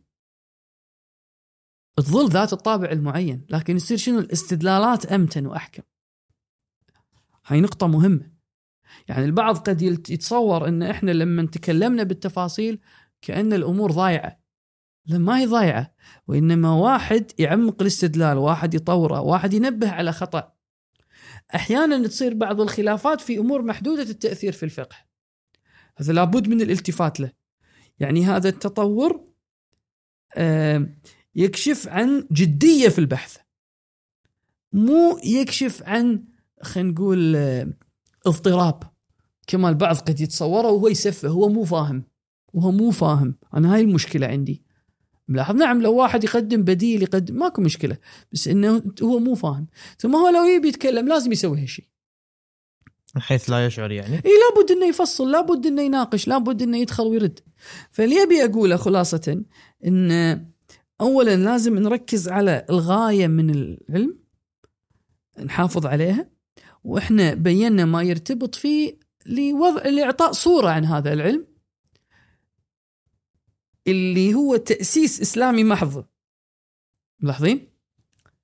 ال- المرحلة ال- أو الأمر الثاني إن إحنا أيضا لا نعيش الجو في إن في الخلاف ال ال ال يعني في النزاع ال ال- عفوا ان, إن, إن الواحد لا يتوهم من الكلام اللي إحنا قلناه إن علم الأصول أو أو هذا التطور اللي فيه يكشف عن اضطراب وكذا. لا لا قد يكون أصلا التطور في كثير من أحيانه زيادات. زيادات لمطالب مؤثرة لأن كل ما الفقه تأتي فروع يتطور علم الأصول. تتطور فروع جديدة مسائل جديدة. هاي المسائل قد تلقاها موجودة في النصوص. تمام؟ فهذا بشكل عام. وأنا أنصح عموم الطلبة اللي يهتمون بعلم الأصول هاي نقطة مهمة إن يهتمون بروايات أهل البيت عليهم السلام المرتبطة بالاستدلال الأصولي. تمام؟ وأنصح بكتاب السيد عبد الله شبر الأصول الأصلية في القواعد الشرعية. الأصول الأصلية في القواعد الشرعية. هذا الكتاب أنا يعني لأنه شنو يمشي على أبواب الأصول وكل باب يذكر الروايات اللي يدل عليه. تمام؟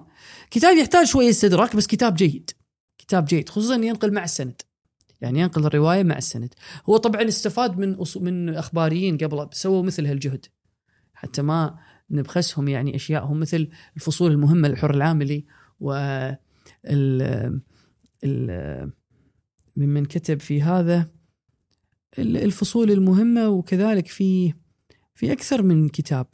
الأصول الأصيلة للفيض الكاشاني الأصول الأصيلة أيضا كان الأصيلة مو الأصلية. أيضا كان آه، يبني على الروايات. الحر العاملي في الوسائل جزء 27 اللي فيه البحث عن آداب القاضي أيضا تكلم عن هذا. أنا أشوف هذيلا مهمين يكونون مع الطالب. آه، مقدمة جامع أحاديث الشيعة سيد بروجردي مقدمة فيها أيضا تفاصيل من هالقبيل هذا. هذه بشكل عام تكون معاه ملتفت لها متوجه لها حتى ما يكون بعيد عن النص ما يكون بعيد ويعيش في وهم بعض التدقيقات اللي آه، قد ما آه، تساعده في بناء شخصيته العلمية. أحسنتم سيدنا. والحمد لله رب العالمين. اللهم صل على محمد.